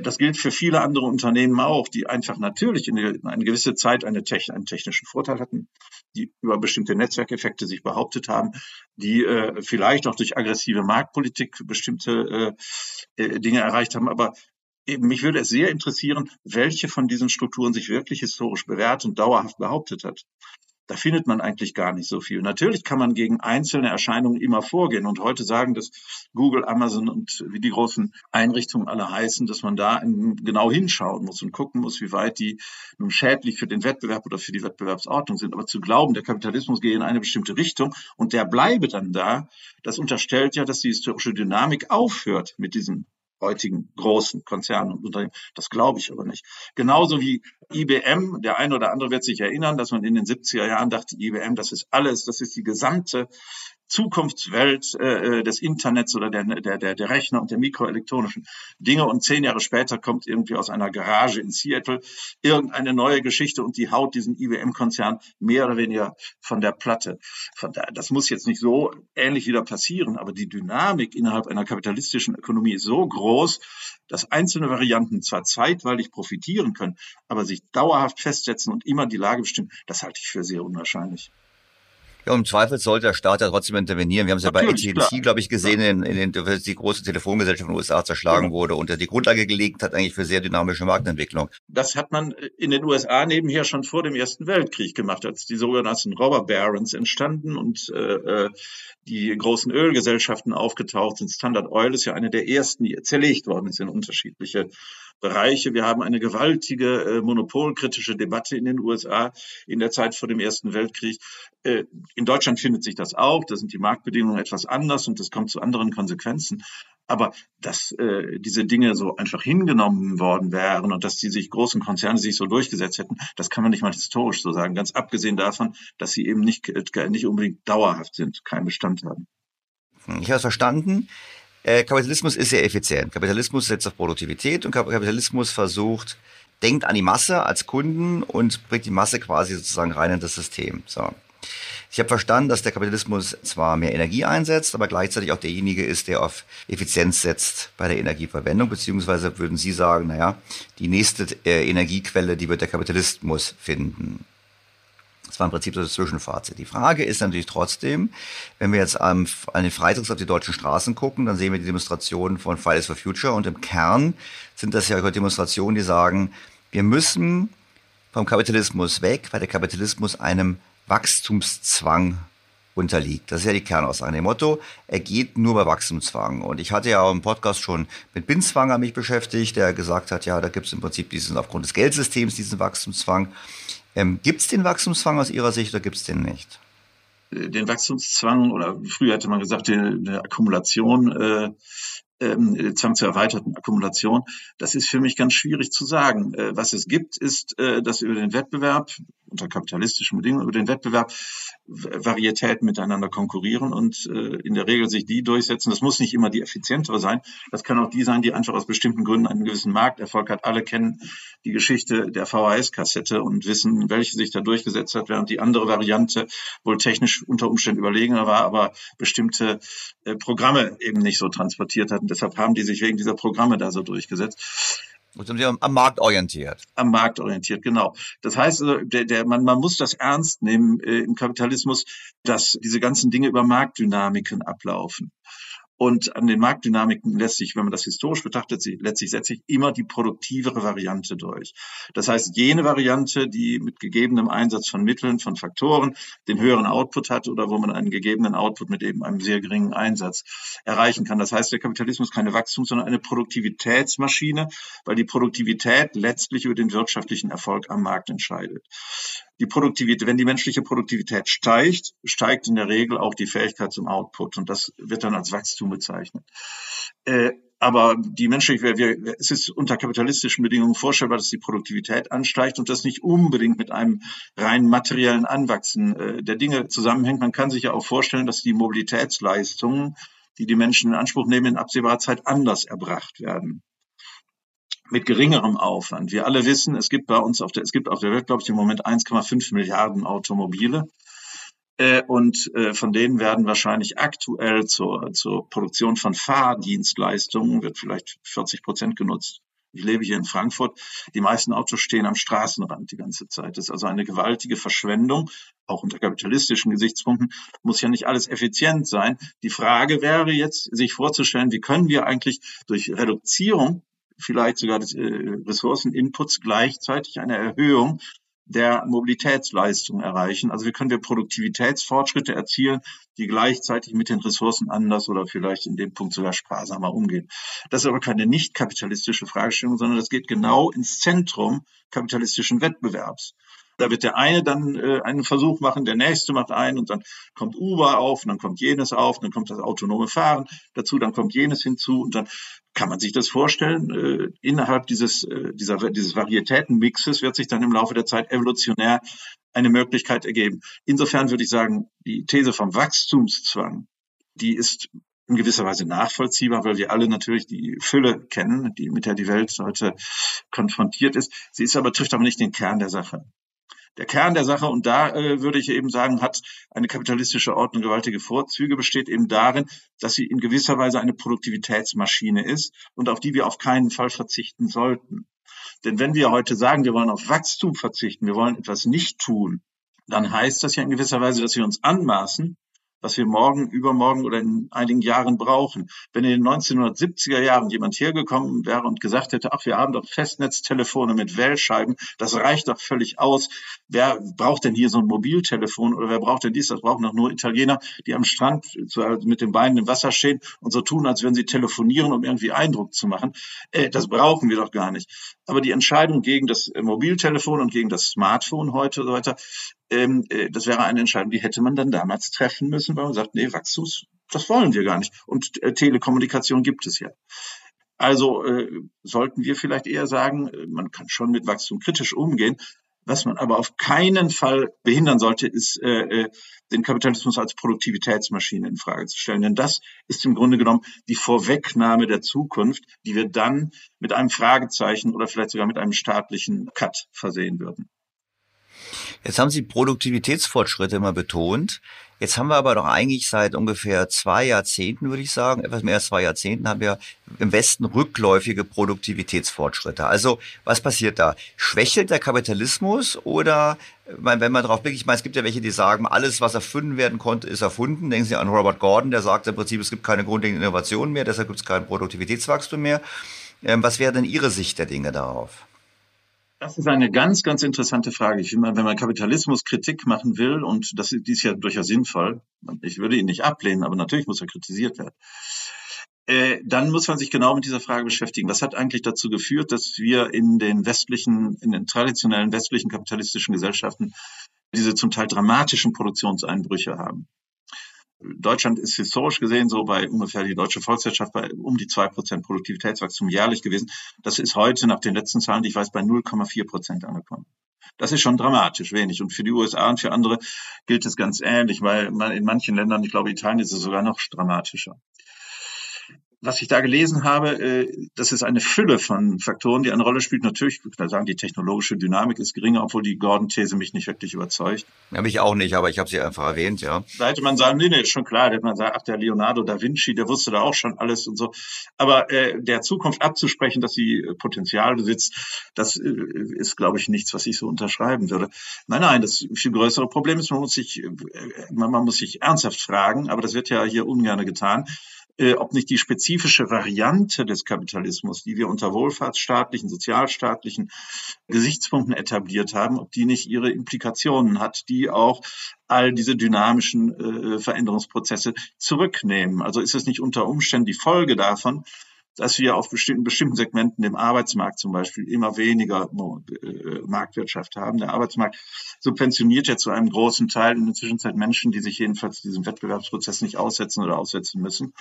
Wir haben äh, bestimmte Bereiche, die staatlich subventioniert äh, überleben. Wir haben, das äh, sagte mir jemand vom Institut für Weltwirtschaft in Kiel, den ich daraufhin ansprach, wir haben ja nun eine stark, wir haben ja eine sehr hohe Beschäftigungsquote die aber zum nicht unbedeutenden Teil eben auch von Subventionen und anderen Dingen abhängt, mit denen eben Menschen mit niedrigerer Qualität und mit geringerer Produktivität in die ähm, äh, Wirtschaft hineinkommen. Und dann sinkt natürlich die Produktivität. Es gibt ja auch Kritiker, die sagen, die hohe Produktivität der 70er Jahre war eben die andere Seite der großen Arbeitslosigkeit, weil eben Menschen, die geringe Produktivitätsleistungen erbracht haben, da herausgefallen sind. Wir haben viele ähm, äh, andere, die jetzt wiederum sagen, na ja, man soll das nicht so pessimistisch sehen, weil der hedonistische Wert der modernen Güter in die Ziffern gar nicht eingerechnet ist. Also dass ein Auto heute viel mehr kann als 1970. Das müsste man ja eben auch entsprechend hochrechnen oder ein Rasierapparat heute viel weniger in die Backe schneidet oder sonst irgendwas als früher war. Das müsste man ja alles ein, also der neue Wert der Güter müsste berücksichtigt werden. Aber alles, was man hin und her schiebt, vielen Argumente, schöne Forschungsfragen, sind das auch wirtschaftshistorische Forschungsfragen, zeigen ganz eindeutig, je geringer die Marktdynamik, je geringer der Wettbewerbsdruck, je größer die Momente sind, die aus dem Wettbewerbsdruck herausgenommen werden, umso geringer ist auch die Varietätenbildung und umso geringer sind dann die Produktivitätsfortschritte. Und ich glaube, auf Dauer wird man sich das nicht leisten können, weil eben nur durch hohe Produktivität die äh, Handlungsspielräume finanzierbar sind, die man braucht, um Sozialstaat zu machen, um andere Dinge zu machen und, und, und. Denn wir alle wissen, so ein Experiment wie die Energiewende kann man sich nur leisten, wenn man sehr, sehr viel Geld hat oder die Zinsen sehr, sehr niedrig sind. Das ist aber ein historisch nicht unbedingt verallgemeinbarer, verallgemeinerungsfähiger Fall. Also selbst die Experimente hin zu einer nachhaltigen Ökonomie setzen im Grunde genommen eine kapitalistische Dynamik voraus, die es überhaupt es ermöglicht, sich auf eine derart ökonomisch vielleicht nicht ganz so reibungslose Sache einzulassen, wie das der Fall ist. Und von da ist äh, äh, das die, würde ich sagen, die, das eigentliche Hauptproblem im Moment, dass die kapitalistische Dynamik meiner Ansicht nach durch zu äh, starke staatliche Interventionen in den ökonomischen Prozess leider verliert. Wir sind gleich zurück im Interview. Vorher noch der Hinweis auf ein exklusives Sommerangebot bei begrenzter Laufzeit für alle BTO-Hörer. Testen Sie Handelsblatt Premium für sechs statt für vier Wochen für nur ein Euro und bleiben Sie zur aktuellen Wirtschafts- und Finanzlage informiert. Außerdem gibt es ein Kindle E-Reader zu gewinnen. Mehr erfahren Sie unter handelsblatt.com-sommer-special. handelsblatt.com Sommer-Special. Alles weitere finden Sie wie immer auch in den Show Notes zu diesem Podcast. Jetzt muss ich mal nachfragen, also ich folge Ihnen natürlich logischerweise, das wissen meine Hörer, aber einen Aspekt haben Sie nicht erwähnt, und zwar die Bedeutung von Rezession. Ich meine, wir haben ja, es gibt ja auch die These der Zombifizierung, wir haben ja seit Jahrzehnten eigentlich äh, durch das billige Geld und eine zunehmende Zombifizierung der Wirtschaft, Unternehmen, die nicht mehr mal ausreichend verdienen, um wirklich zu investieren und zu innovieren. Ich sehe es jetzt nicken, aber wir können darüber diskutieren. Aber wie ist es eigentlich, wie, wie wichtig sind Rezessionen für funktionierenden Kapitalismus? Ganz, ganz, ganz bedeutend, ganz, ganz bedeutend. Äh, man hat ja darüber gelacht, dass im 19. Jahrhundert von Reinigungskrisen die Rede war. Aber äh, das, was im einzelnen Fall schrecklich sein kann, wenn ein Unternehmen seine Pforten schließt, äh, jemand pleite ist oder sein investiertes Kapital verliert, das führt ja insgesamt dazu, dass jetzt grosso modo im Großen und Ganzen äh, die schwächeren Teilnehmer vom Markt verdrängt werden. Also Krisen sind, äh, liegen zum einen, äh, oder zyklische Entwicklungen liegen zum einen in der Natur einer kapitalistischen Welt, die ja auf Markterfolg angelegt ist, den sie zum Zeitpunkt der Investitionserscheidung gar nicht garantieren kann. Also insofern gibt es immer wieder Strömungen, die sagen, das ist der Markt der Zukunft, da gehen alle da rein, dann entstehen über, über Investitionsphänomene und andere Dinge, die dann ebenfalls über eine Krise sich lösen können und dann äh, Bereinigungskrise ist vielleicht ein, in der Tat ein Euphemismus, aber in, in gewisser Weise hat er ja einen, einen Wahrheitsmoment, das stimmt schon. Äh, seit den äh, seit, der, seit den Krisen der 20er Jahre, die durch die Politik, durch die Weltkriege, vor allen Dingen den ersten bedingt sind, haben aber Krisen ein derartiges Ausmaß angenommen, dass der Staat da gezielt interveniert. Stichwort Keynes. Die Forschung, die der Keynes gemacht hat, war ja nicht die, wir müssen die Weltwirtschaftskrise von 1929 bekämpfen, sondern der Keynes hat gleichzeitig in die Welt gesetzt die Vorstellung, wir können Krisen immer bekämpfen. Durch eine kluge Globalsteuerung des wirtschaftlichen Prozesses können wir eine Art gleichgewichtige, positive Wirtschaftsentwicklung auf Dauer garantieren. Wir müssen es nur richtig machen. Und diese große Illusion, die spielt unter dem, was wir gerade diskutiert haben, eine weitere sehr zentrale Rolle. Die Illusion nämlich, man könne durch geschicktes staatliches Verhalten das dauerhafte Gleichgewicht sichern, ein Wachstumsgleichgewicht sichern. Das hat die 60er, 70er Jahre beherrscht und das steckt im Grunde genommen heute noch hinter jeder Wirtschaftspolitik dahinter, die glaubt, sie könne durch Eingriffe Krisen vermeiden, gleichgewichtige Entwicklung ermöglichen, soziale Harmonie mehr oder weniger herstellen und ein äh, äh, ähm, zufriedenstellendes wirtschaftliches Ergebnis erzielen. Das ist der nächste Punkt. Und hier die, die Mittel, die Keynes empfohlen hat oder sich auf ihn, an ihm dann orientieren, sind genau das, was wir im Moment erlebt, über Zinsen zu gehen, über Anreizsysteme zu gehen, über Investitionsanreize, Strukturen und ähnliche Dinge zu gehen. Und das hat man ja in Europa extrem betrieben. Und als Reaktion auf jede Krise ist es verstärkt worden. Jeder Krise hat man gesagt, hätten wir richtig gehandelt, hätten wir sie vermeiden können. Das ist ja in gewisser Weise auch ein menschlich naheliegender Gedanke, dass man sagt, Krisen kann man doch vermeiden. Das heißt ja auch immer, es gibt immer Bösewichter, die die Krise herbeigeführt hat. Die bösen Banken, die die Finanzkrise herbeigeführt haben. Die bösen Unternehmen der Chemie, die die Umweltkrisen herbeigeführt haben. Auf die Weise hat man ja ein Narrativ, das sehr gut, äh, sagen wir mal so, politisch kommuniziert werden kann. Und das hat dazu geführt, dass der Staat sich in ganz zentraler Weise in diese Dinge hineingehängt hat die staatliche, äh, der, der Staatsanteil am Inlandsprodukt geht hoch seit den 1960er Jahren. Irgendwann ist er aus den regulären Steuern und Einnahmen nicht mehr zu finanzieren. Dann fängt der Staat an, sich zu verschulden um äh, diese Aufgaben zu erfüllen. Es kommen neue Aufgaben hinzu, im deutschen Fall die Wiedervereinigung, dann kommt die, äh, äh die Dotcom-Blase, dann kommt die Krise um die, äh, Twin, die Twin Towers äh, und, und, und, und, und. Dann kommt die Finanzkrise, dann kommt die Flüchtlingskrise, dann kommt die Pandemiekrise. Also es gibt immer wieder Gründe, in, diese, in diesen Bereich hineinzugehen und da und zu machen. Und nun ist der Staat allerdings auch selber Teil des Spiels geworden, weil er selber sich nicht mehr alleine von Steuern und Abgaben ernähren kann, wenn man so will, sondern auf Schulden und andere Sachen angewiesen ist, die er in hohem Maße machen muss, hängt er ja plötzlich selber an den Schwankungen der Finanzmärkte und an den Schwankungen der Geldmärkte entscheidend dran, von denen er, die er ja eigentlich steuern will. Aber wie soll jemand einen Prozess steuern, von dem er selber existenziell abhängig ist? Und äh, das ist das, was wir im Quantitative Easing und äh, äh, moderne Geldpolitik und ich weiß nicht was nennen, dass der Staat im Grunde genommen, um seine eigene Handlungsfähigkeit zu sichern, äh, eine, eine Geldproduktion zulässt, in der er keine Zinsen mehr zahlen muss ja, die, von der er dann glaubt, das ist eine riesige Handlungsfähigkeit, die äh, äh, mir jetzt da plötzlich möglich wird. Ich kann ja auch die Zinsen, die niedrigen Zinsen an andere weitergeben und dann können die überleben und die überleben und die überleben. Und die Folge davon haben Sie mit dem Stichwort angesprochen. Wir haben eine Zombifizierung es, der, weil, weil der Krisenmechanismus eben die schlechten Unternehmen, es gibt auch gute, die ausscheiden, aber die schlechten nicht mehr ausscheidet. Äh, wir haben das Phänomen, dass der Zinssatz nicht mehr diskriminiert. Man kann, wenn man keine Zinsen machen will, auch Geschäfte machen, die vielleicht gar nichts oder wenig abwerfen. Auch das ein Grund, warum die Produktivität nicht steigt. Die Zins ist ja in gewisser Weise auch eine Produktivitätspeitsche. Und wir haben die Tatsache, dass der Staat letztlich aus vermeintlich guten Gründen, wir müssen noch die Pandemie bekämpfen, wir müssen jetzt die Ukraine finanzieren, wir müssen das machen, wir müssen das machen, die Geldmenge laufend ausdehnt und wir einen immer größeren Gegensatz bekommen zwischen der Geldmenge und dem produzierten Sozialprodukt. Die Produktivität geht zurück. Das Sozialprodukt äh, oder das Inlandsprodukt wächst also nicht mehr so schnell, jedenfalls in den wichtigen Kenndaten nicht mehr. Auf der anderen Seite ist das verfügbare Geld wird immer größer und immer mehr. Also es entstehen immer mehr und neue Folgeprobleme. Die würde ich allerdings, und eine lange Rede, kurzer Sinn, nicht dem Kapitalismus äh, anlasten, sondern das würde ich jetzt, könnte man auch im Kontext der Forschung sagen, als eine spezifische Variante kapitalistischer Ökonomie ansehen, die in Westeuropa, äh, zum Teil auch in den USA, seit den 1960er, 70er Jahren entstanden ist, vor dem Hintergrund zu glauben, der Staat könne die Ökonomie im Gleichgewicht halten.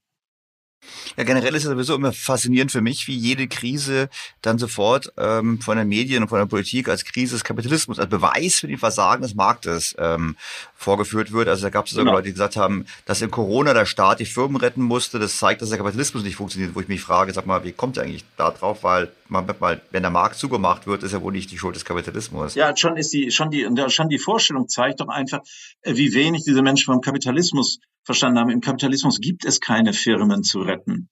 Der Kapitalismus, das heißt mein Buch ja auch so, das kalte Herz. Der Kapitalismus ist eine kalte Veranstaltung, in der sich nur der behaupten kann, in der Varietät und in der Selektion, der die entsprechenden Daten erfüllt, wenn man so will. Und wenn der Staat anfängt zu retten, dann tut er etwas, was gegen den Kapitalismus ist. Im Kapitalismus scheidet derjenige aus, der nicht erfolgreich ist. Das kann man schrecklich finden. Aber das ist ja einer der zentralen Gründe, weshalb dieses System so dynamisch ist. Ne? uns eigentlich auch gerecht. Aber jetzt ja, gehen wir mal ganz konkret. Schauen wir mal auf Deutschland in diesen Tagen. Wir wissen, es gibt ja doch einige sehr energieintensive Sektoren in der deutschen Wirtschaft. Ja, und wir haben am Eingang über Energie, wir haben nicht gesagt, es ist identisch, aber wir haben gesagt, Energie ist eine wichtige Rolle. Wenn jetzt ähm, wir kein Gas mehr bekommen und Gas sehr teuer wird und dann Firmen wie die, den BSF oder andere energieintensive Unternehmen in Deutschland nicht mehr wettbewerbsfähig sind und sich dann ja, was, was, sollten, was sollten wir tun? Sollen wir sagen, ja, das ist Kapitalismus, die Firmen haben den Fehler gemacht, sich da so abhängig zu machen von dem russischen Gas, das haben sie jetzt davon. Was würden Sie jetzt sagen als neutraler Kapitalismusbeobachter, was sollten wir eigentlich machen? Äh, was wir machen sollten, wir sollten vor allen Dingen äh, nicht äh, von der aktuellen Situation äh, zu strukturellen Lösungen nötigen lassen. Äh, dass es im Moment äh, Auseinandersetzungen gibt mit Russland, in denen man handeln muss. Das ist mir nachvollziehbar, das verstehe ich. Äh, aber ich muss natürlich davon ausgehen, dass äh, irgendwann mal ein Frieden oder ein friedensähnlicher Zustand eintreten wird. Und da muss ich irgendwie gucken, wie ich das wieder hinbekomme.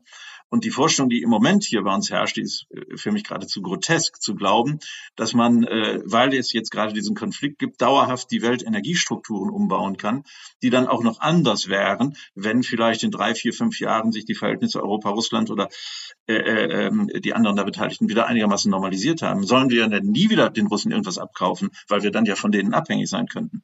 Auf die Frage müsste man ja zumindest. Das ist, glaube ich, schon, was einige Politiker sagen würden. Einige sagen jetzt genau. ja, wir müssen autark werden. Ich meine auch von genau. China. Genau. Es ist ja so ein ganz großer Trend zur Autarkie. Genau, genau. Der ganz große Trend zur Autarkie, den kennen wir in der deutschen Geschichte. Das ist aber ein nicht so schöner Vergleich, den ich jetzt dann vielleicht auch gar nicht machen will, weil man hat nach, man hat 1914 festgestellt im Ersten Weltkrieg, dass man von der Weltwirtschaft effektiv abgeschnitten werden konnte durch die englische Fernblockade und die deutschen militärischen Planer der 20er, 30er Jahre haben dann gesagt, wir müssen autark werden in den zentralen Parametern der Rüstungsproduktion. Das hat dann zu sehr unschönen Ergebnissen geführt. Das Aussteigen aus der Weltwirtschaft ist dann, äh, wird dann sehr gewaltsam, sehr hart und es wird sehr ineffizient, sehr teuer.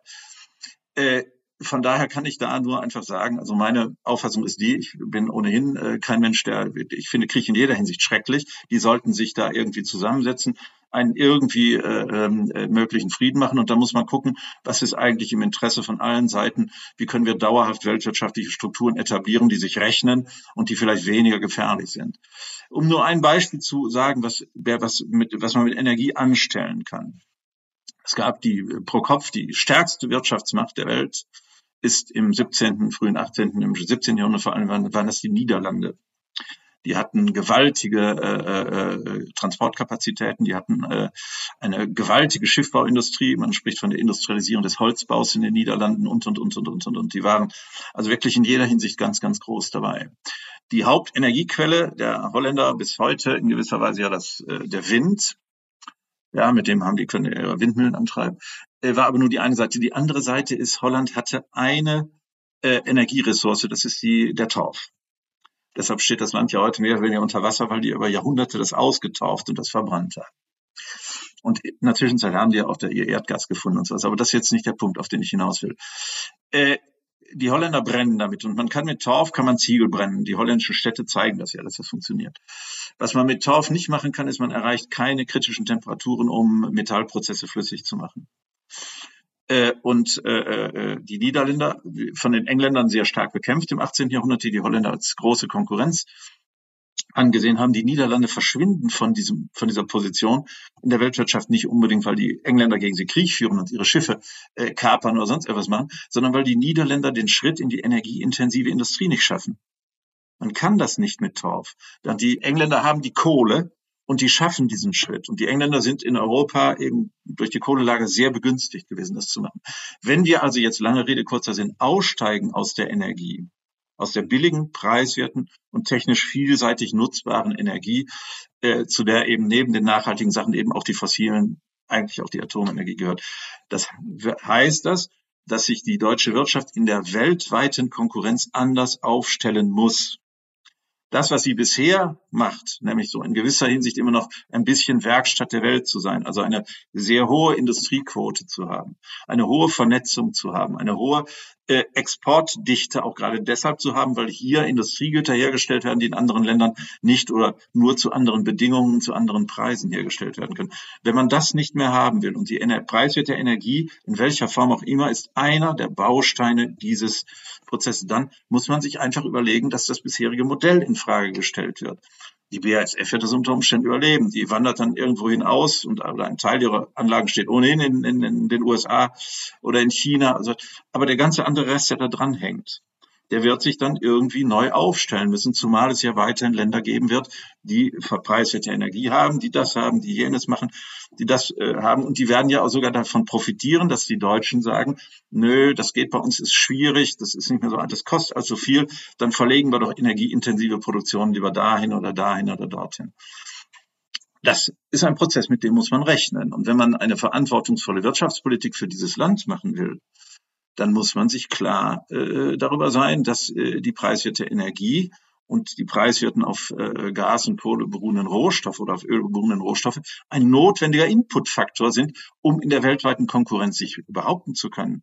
Das muss ja nicht zwangsläufig so sein, dass man sich da in dieser Weise behauptet. Und wenn man das sagt, auch das ist ja vielleicht gar nicht so gut. Wir können ja, wir sind ohnehin überindustrialisiert und wir haben ohnehin da irgendwelche anderen Dinge. Da muss man sich fragen, wie können wir denn ein alternatives Modell dann machen? Finanzkapitalismus Londoner Art, den wird man hier nicht auf die Reihe kriegen. Das halte ich für ausgeschlossen historisch, dass das funktioniert. Dann wird man sich was anderes überlegen müssen. Und die Vorstellung, man könne mit so Solarpanelen oder mit irgendwelchen äh, Blaupausen für ökologische Energiewenden auf der Welt so realisieren, dass man das eigene Wirtschaftsmodell dauerhaft erfolgreich etablieren kann, das glaube ich auch nicht. Also wir müssen uns dann wirklich die, den Gedanken machen, wie kann das eigentlich weitergehen? Und nach meiner Vorstellung äh, äh, ohnehin so hieße das ja nur, dass man in hohem Maße versucht, die Varietäten zu pushen, die Leute anzuregen. Überlegt euch was. Guckt hier, guckt da, guckt dort. Das hängt aber alles von den ökonomischen äh, Bedingungen ab. Und ich kann mir gut vorstellen, dass wir danach, dass wir im Laufe der Zeit eine Art Exodus kriegen von Handlungsvarianten aus Deutschland, weil hier bestimmte Dinge einfach zu unattraktiv werden. Jetzt sind wir ja auch im, ähm, sie werden unattraktiv natürlich nicht nur wegen der Energie, sie werden auch unattraktiv natürlich von politischen Einschränkungen her, ja, nicht, wenn bestimmte Themen tabu, tabuisiert werden. Wenn wir jetzt nochmal einen Blick machen auf den Systemwettbewerb, ich meine China. Ist China eigentlich kapitalistischer als wir es sind? In gewisser Hinsicht schon, ja. Äh, China hat, äh, oder sagen wir es mal andersherum, wir, wir neigen ja dazu, das ist aber eine menschliche Neigung, die eigenen Zustände für selbstverständlich zu halten. Ja, was, das, was wir immer so machen, wie wir unser Frühstück machen, wie wir die Betten machen, wie wir aufstehen, wie die Menschen untereinander umgehen, sagen, das ist doch die natürliche Art. Das liegt aber daran, dass wir die anderen nicht kennen oder in anderen nicht sozialisiert worden sind. Äh, wenn man äh, äh, von daher heute unsere Welt anschaut und gelegentlich in China ist, das werden ja viele schon gewesen sein, stellen Sie zunächst einmal fest, dass in China der kulturelle Umgang mit Gütern und Dienstleistungen ein ganz anderer ist als hier. Oder jedenfalls zu meiner Generation, auch wie das bei den jüngeren Leuten heute ist, das kann ich nicht mehr sagen. Aber äh, ich bin auch so groß geworden, dass man eine neue Waschmaschine kauft, wenn die alte kaputt ist. Und nicht, wenn es ein neues Modell gibt am Markt, um es etwas zugespitzt zu formulieren. In China, an meinen wenigen, so oft bin ich da nicht gewesen, besuchen, hat man aber einen ganz anderen Eindruck. Also sie gehen mit der Welt der Güter und Dienstleistungen dort viel in dem Sinne spielerischer um. Äh, das, was wir hier an Konsumkritik haben, eine Vorstellung, dass jemand gibt, einen Chinesen gibt namens Theodor W. Adorno, das ist alles nicht ganz so leicht. Also auch unsere Form von Kapitalismus ist ja eine spezifisch geprägt. Unsere Vorstellung, dass der Staat ausgleichen muss, dass wir solidarisch sein müssen und, und, und, und, und. Es ist also ein sehr deutscher oder europäischer Kapitalismus, in dem wir leben. Und hieran gemessen, würde ich fast sagen, haben die Chinesen weniger historischen Ballast weil sie die, die Welt der Güter, der Konsumgüter nicht so kritisch sehen. Und hier wird gleich von Ramsch geredet, das braucht man noch gar nicht. Und man wird verführt und Entfremdung und ähnliches. Das habe ich eigentlich so nie äh, mitbekommen, wenn ich da war. Wahrgenommen, China ist, was das angeht, also eine in gewisser Weise offenere das kann man natürlich auch kritisch sehen, offene Welt. Ansonsten ist China ein klassisches Land, das gerade den Sprung schafft äh, wenn, man, wenn man die äh, Pro-Kopf-Einkommen nimmt, dann ist China ja heute immer noch gemessen an den USA ein sehr armes Land. Äh, das Land hat gewaltige soziale und regionale Unterschiede. Der im Osten, äh, das ist ja Glitzer, Glitzer, Glitzer, Glitzer, aber je weiter man nach Westen kommt, je weiter man ins Inland kommt, dann sieht es ja gleich sehr, sehr anders aus.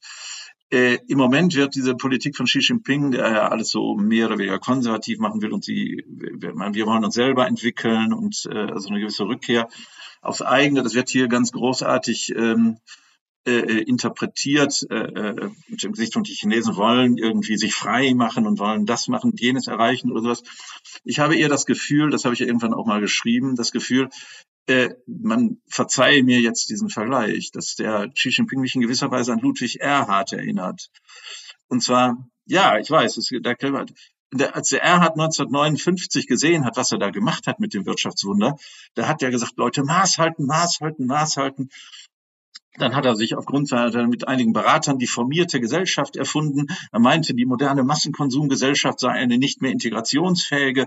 Die Gesellschaft müsse sich wieder formieren. Wir müssen Formen finden, die die Menschen auch wollen und einhalten. Und, und, und, und, und das ist jetzt ein, der, der, dieser Gedanke kam mir letztlich, als ich mich gefragt habe, mit welchen Problemen müssen die sich jetzt eigentlich auseinandersetzen? Die müssen sich damit auseinandersetzen in China, dass sie in großen Städten Menschen haben, die in der Tradition nicht mehr leben, nicht mehr leben können, weil es diese Tradition in gewisser Weise gar nicht mehr gibt und weil viele der Traditionen ja auch Traditionen der Armut und der Knappheit waren. Ja, das hat man eben, du isst deinen Teller auf und ich weiß nicht, was du hast, äh, auf mich zu hören. Du musst dich einordnen, du lernst das, was Papa gelernt hat und, und, und. Das waren ja Dinge, die wurden hier plötzlich überflüssig. Und ich glaube, das Ähnliche passiert in China und die, die haben dann eben diese kommunistische Herrschaft. Die stehen vor dem gewaltigen Problem, mit einer Gesellschaft umzugehen, die aus materiellen Gründen gar nicht mehr so diszipliniert sein muss, wie die kommunistische Partei das aus ideologischen Gründen für gut hält. Das ist ein Gesicht. Natürlich spielen andere Sachen eine Rolle. Natürlich haben die Chinesen ihre historischen Neurosen beziehungsweise ihre Traumata mit den ungleichen Verträgen, mit der Wegnahme von Taiwan und ich weiß nicht was alles. Das kommt hinzu. Natürlich gibt es auch bei denen handfeste Kämpfe um Ressourcen in den äh, ähm, äh, umliegenden Gebieten, um die Frage, wer hat hier eigentlich im chinesischen Meer auf was Zugriff und, und, und. Das will ich damit alles gar nicht kleinreden.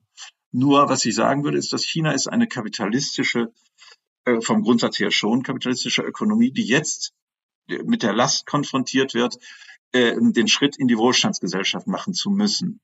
Und das bedeutet eine basale Herausforderung, gerade für ein Land, das so auf diese Einparteienherrschaft festgelegt ist. Denn historisch gesehen ist eine Einparteienherrschaft eigentlich, das geht mit Kapitalismus schon irgendwie zusammen, aber es passt nicht so richtig gut. Ja, und die müssen jetzt die ganze Zeit versuchen, die Leute in einer Weise zu disziplinieren, äh, die äh, durch die sozialen Verhältnisse, durch die Lebensverhältnisse, durch die familiären Dinge gar nicht mehr so diszipliniert werden, wie das historisch der Fall war. Ich glaube, von daher, China ist im Moment das größte, interessanteste Experiment für mich.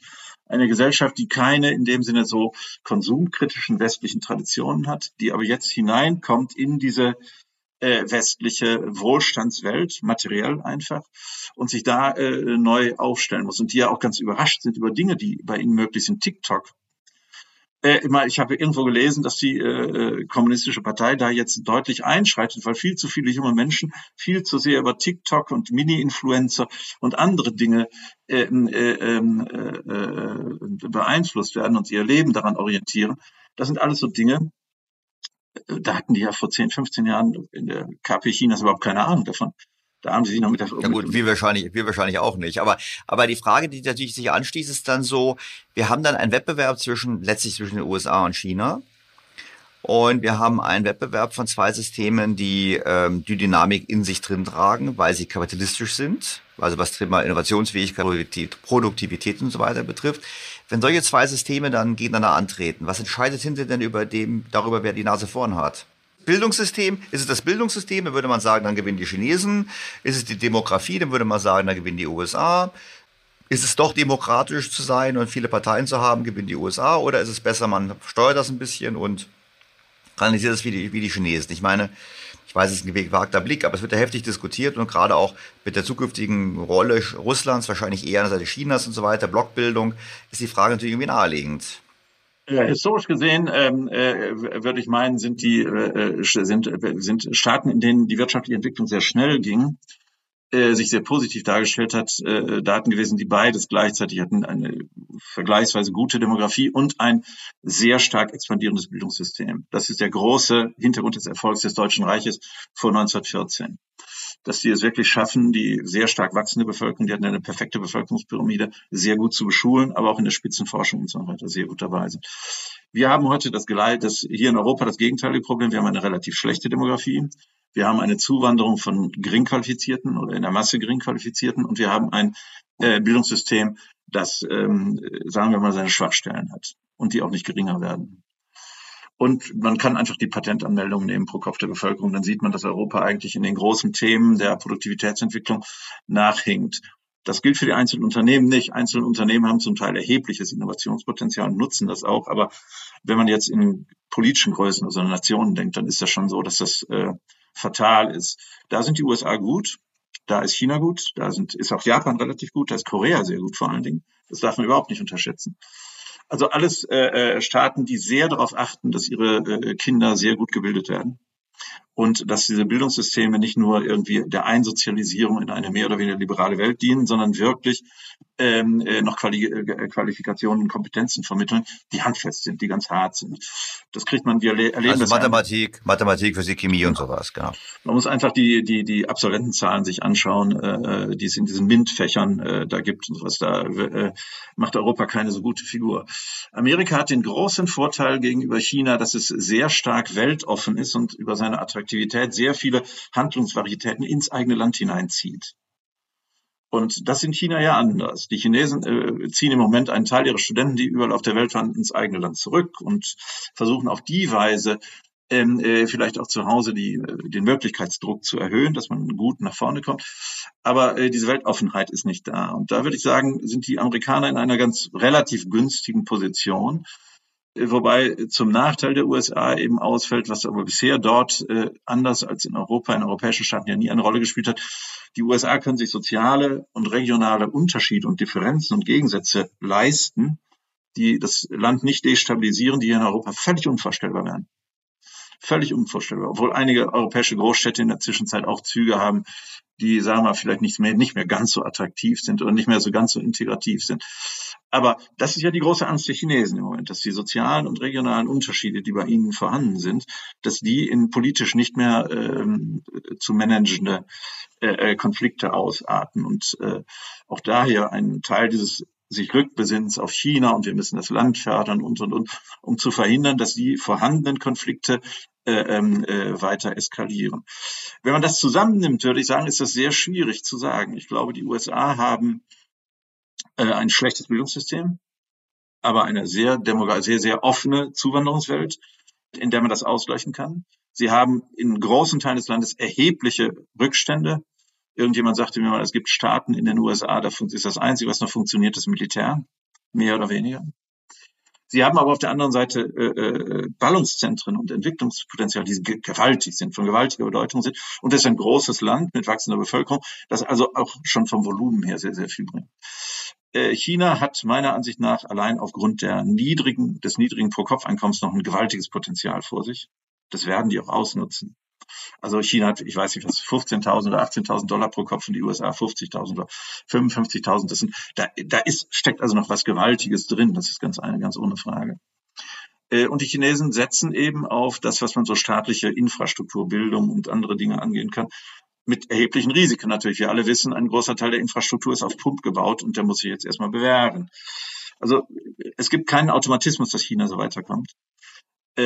Äh, es sind beides Varianten kapitalistischer Entwicklung, die in sich erhebliche Potenziale, erhebliche Krisenpunkte haben. Was mich besonders interessiert, ohne dass ich da wirklich Ahnung von hätte, da würde ich gerne mal mehr drüber lernen, ist Indien, mehr, mehr über Indien zu erfahren und Indonesien. Ähm, auch Indonesien hält man ja für im Grunde genommen eher so, pff, wen interessiert das schon? Da kommt so ein Nelkenherd, irgendwelche Gewürze und ich weiß nicht was. Aber das ist ein sehr starkes, sehr bevölkerungsstarkes Land von großer Bedeutung, von großer Entwicklung das mit Abstand größte muslimische Land der Welt. Äh, für Indien gilt das auch. Die haben, dürften ja China jetzt so in etwa eingeholt haben, was die Bevölkerungszahl angeht, oder sind, stehen kurz davor.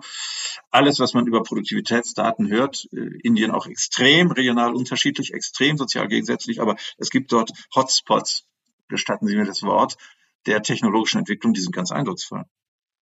Und es gibt, was man überhaupt nicht unterschätzen darf, Länder wie Bangladesch, die sind inzwischen, glaube ich, der weltgrößte Exporteur von Textilien. Was man hier äh, so allgemein dann mit Nase hoch, hoch rümpfen und sagen, das geht doch nicht und so weiter, die haben keine Klimaanlage in ihren Textilfabriken und das muss ja ganz anders sein und die haben keine zertifizierten Produkte. Das ist alles völlig weltfremd oder von unserer Sicht aus gesehen sinnvoll, aber da, das heißt, es, dort unten sind Potenziale vorhanden, wenn man den asiatischen Raum sich insgesamt anschaut, die unter kapitalistischen Vorzeichen eine gewaltige Dynamik versprechen. Und ich glaube, das ist in den USA auch eine der Ängste, dass wenn das passiert, man, was ja lange ein Vorteil war, USA sind selten Kriegsschauplatz gewesen, dass man aber Welt, de, de, de, global gesehen in die Peripherie gedrängt wird. Weil da im Asien so ein Zentrum entsteht, genau.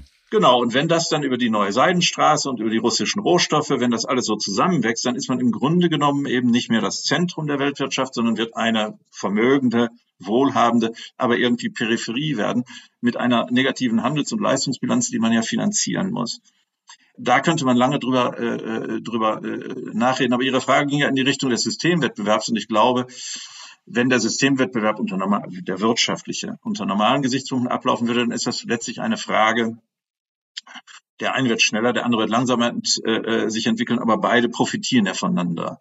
Also eine wachsende Weltwirtschaft hat für alle Vorteile. Der eine hat ein bisschen mehr, der andere ein bisschen weniger. Das ist aber in politischer Hinsicht das große Problem, dass äh, äh die Regierungen davon ausgehen, je größer das ökonomische Potenzial, umso größer die politische Handlungsfähigkeit, umso größer die potenzielle Bedrohung. Und von daher nimmt man die, die wirtschaftliche Entwicklung des jeweils anderen nicht nur als Ergänzung, Ermöglichung, Erweiterung der eigenen Handlungsmöglichkeiten, sondern zugleich als Bedrohung oder potenzielle Bedrohung der eigenen Seite war. Das macht man sehr, wenn, wenn heute jetzt Russland irgendwie äh, in die Steinzeit zurück soll und so weiter, ist das ja erkennbar der Hintergrund. Und deshalb ist dieser wirtschaftliche Wettbewerb letztlich etwas, was einem auch Sorge machen kann. Wenn er nicht moderiert erfolgt, dann setzt der Kapitalismus Dynamiken frei, die in politischer Hinsicht dann als gefährdend wahrgenommen werden können.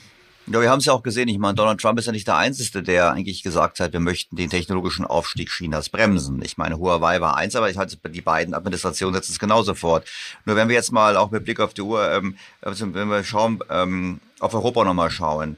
Also wir haben, ich habe es ein bisschen so verstanden, es gibt verschiedene Formen des Kapitalismus. Es gibt die chinesische Form des Kapitalismus, es gibt die amerikanische, die sehr, sehr freier ist, wo auch Ungleichheit viel mehr äh, toleriert wird. Wir hätten das so lange diskutieren können über der Kapitalismus produziert Ungerechtigkeiten, Ungleichheiten, ist ja ein Hauptkritikpunkt, der hier immer kommt. Äh, nach dem Motto, schauen Sie, dass die Reichen wurden in der Pandemie viel reicher, lass es endlich, endlich wegnehmen, ist eine Diskussion ja hier, vielleicht wollen Sie dazu noch ein kleines Wort noch sagen, aber eigentlich meine Schlussfrage ist so ein bisschen auf Europa bezogen, dass, wenn ich Ihnen so zuhöre, würde ich sagen, das europäische, europäische kapitalistische Modell ist aus verschiedener Sicht unter Druck. Wir haben zum einen eine demografische Entwicklung, okay, da kann der Kapitalismus nicht dafür. Wir haben aber eine, einen abnehmenden Wettbewerb, wir haben eine ähm, abnehmende Qualifikation der Bevölkerung. Wir haben zunehmende staatliche Interventionen, wir haben die Zombifizierung, wir haben die Geldpolitik. Was ist Ihr Blick auf Europa und was sollte Europa, was sollten wir tun? Ähm, ich würde meinen, man kann, ähm, was hier leider nicht mehr gemacht wird, man tut ja in der Zwischenzeit so, als wäre das vergessen fast. Man kann vom Beispiel des realen Sozialismus sehr viel lernen, wenn man sich ihn genau anschaut. Äh, der reale Sozialismus, äh, den es ja bis 1989, 90 gegeben hat, hatte ein großes Problem, das sich im Laufe der Zeit immer stärker herausgestellt hat. Er hat, äh, ähm, könnte man so sagen, das, er hat ein sehr ungünstiges Verhältnis zwischen Betriebskosten und Output gehabt.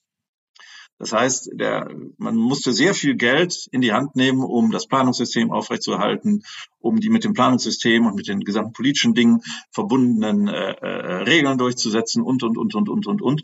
Und äh, das waren zudem Regeln, die für die wirtschaftliche Praxis zum Teil hinderlich waren und, und, und. Das heißt, der Erfolg, den man mit diesen Regeln erzielte, war nicht so, dass er den hohen Regelaufwand dauerhaft finanzieren konnte. Also letztlich haben sich diese Staaten selber aufgefressen. Der Kalte Krieg spielt sicher eine gewisse Rolle und äh, viele andere Sachen spielen eine gewisse Rolle und so weiter. Aber im Kern kann man einfach sagen, dass der Aufwand und der Ertrag, den das System aufgrund seiner wirtschaftlichen Organisation erzeugt hat, erzeugen konnte, im Laufe der Zeit immer schlechter wurden. Mit der Folge, man hat von der Substanz gelebt, ja, weil man nichts Neues oder nur wenig Neues dazu produziert hat. Und irgendwann war diese Substanz verbraucht.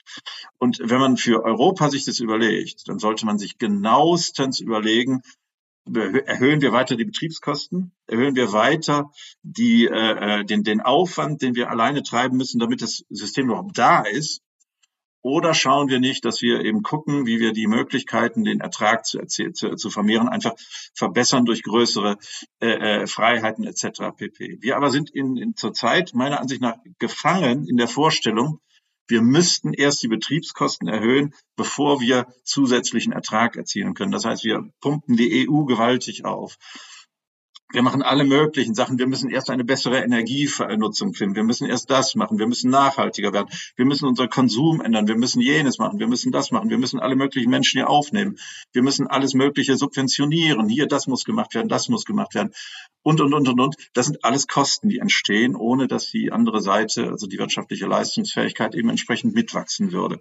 Und das ist das, das Hauptproblem ist das, dass wir in die Situation hineingeraten, an der letztlich auch der reale Sozialismus untergegangen ist, zumal es seinerzeit hier noch eine wirklich leistungsfähige kapitalistische Konkurrenz gab, dass wir äh, in die Situation hineinkommen, dass der Selbsterhaltungsaufwand, den wir treiben müssen, zu groß wird für die wirtschaftliche Leistungsfähigkeit, die hier noch da ist. Von da wäre mein Plädoyer eines, das so in gewisser Hinsicht sich so klassisch liberal anhört, was aber meiner Ansicht nach äh, einfach nur vernünftig ist, zu sagen, wir müssen den Aufwand, den Selbsterhaltung, äh, Aufwands, Aufwands äh, unserer Ordnung deutlich senken und den Menschen Menschen das Gefühl wieder vermitteln, dass es letztlich auf sie selber ankommt, äh, wie man äh, hier klar kommt und nicht und nur in wirklichen Notfällen darauf angewiesen ist, dass man eben Hilfe von außen, von anderen oder ähnlichen Dingen bekommt. Ansonsten kann diese Schieflage äh, auch für Europa in einer so dynamischen Weltwirtschaft, wie wir sie haben, ganz, ganz unangenehm werden.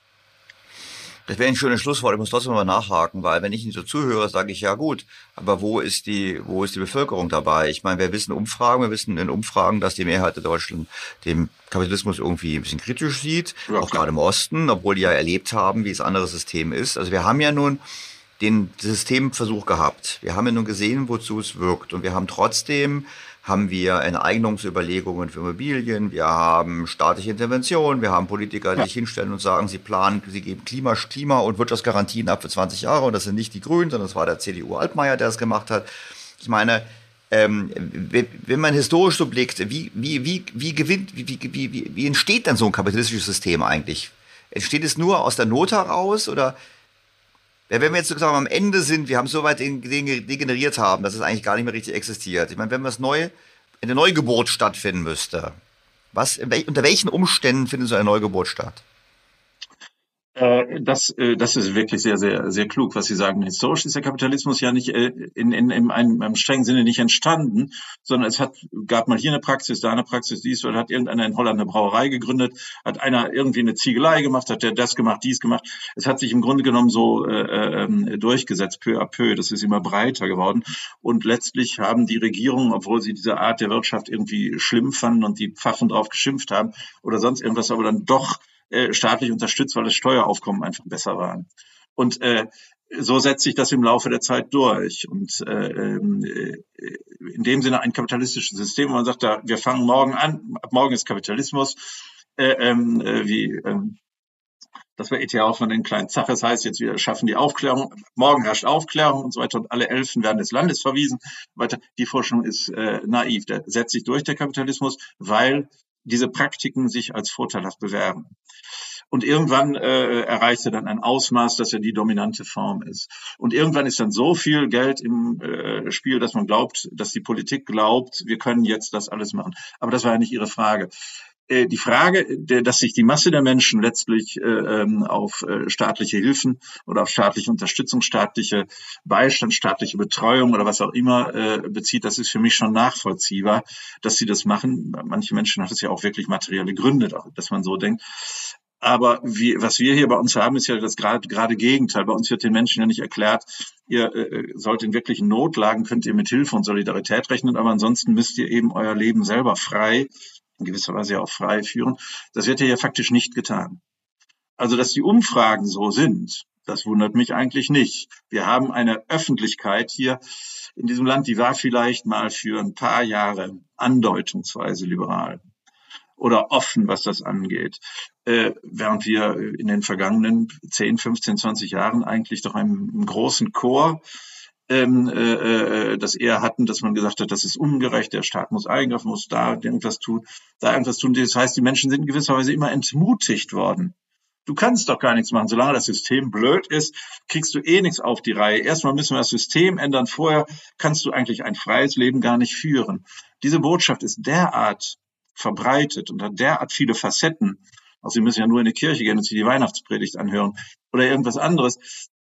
Das wird einem ja die ganze Zeit, wird einem im Grunde genommen eingeredet, man sei nicht dazu in der Lage, eigentlich sein Leben frei zu führen, weil das Verhältnis einen daran, die, die Gesellschaft einen daran hindern würde. Die Lebensmittelindustrie würde einem den Kakao verfuschen und die würden das machen und die würden jenes machen, die würden das machen.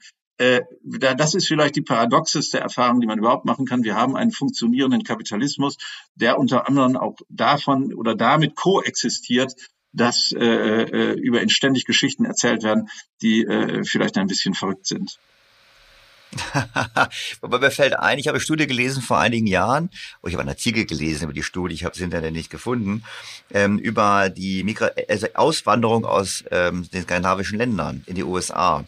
Und da war die, wurde die These von Autoren aufgestellt, dass die dynamischen Leute, also ich würde mal sagen, ich sage jetzt mal die Kapitalisten, die potenziellen Kapitalisten, die sind in die USA ausgewandert, während hingegen die Kollektivisten geblieben sind. Und ich würde mal tippen, die Studie gibt es in Deutschland nicht, aber nachdem Deutschland ja auch seit Jahr, ja, 200 Jahren Menschen auswandern, gehen wir mal davon aus, die dynamischen gehen und vielleicht ist dann eine Konsequenz, dass dann quasi freiwillig hier eine Art Kollektivismus, Sozialismus propagiert wird. Vielleicht liegt es auch einfach daran und da müssten wir so weiter denken, wir einfach davon ausgehen, na gut, diejenigen, die kapitalistisch denken in Europa, die gehen halt in die USA. Wir hatten ja hier eine Variante, die äh, äh, eigentlich sogar ganz gut funktioniert hat. Dafür hat man dann später das Stichwort soziale Marktwirtschaft gefunden, das ist aber so die klassische Sozialpartnerschaft. Äh, nach meiner Definition eben, äh, äh, was für, den, für die deutsche Wirtschaft in der internationalen Wettbewerbsordnung sehr, sehr gut war, war, dass diese Produktivität, dass wir eine produktivitätsorientierte Lohnpolitik hatten, die Arbeit, die Kapital und Arbeit gemeinsam getragen haben. Das setzt Geldwertstabilität voraus, etc. pp. Das ist ganz wichtig. Und da gab es so ein bisschen als Ornamentik drumherum so Klassenkampfrhetorik. Die Ehe Metall in den 50er, 60er Jahren, die haben irgendwas von Klassenkampf erzählt. Wenn die sich aber bei Daimler mit dem Schleier an den Tisch gesetzt haben, dann wussten die schon, worum es geht. Und diese produktivitätsorientierte Sozialpolitik, die ist die Basis eigentlich der Leistungs-, der Wettbewerbsfähigkeit gewesen. Und die da konnte man auf der einen Seite so ein bisschen Kapitalismuskritik machen und so kapitalismuskritische Rhetorik mit verbringen und sich dann gegenseitig mal bedrohen und auch mal drei oder vier Tage streiken. Aber im Grunde genommen wussten die alle, worum es geht.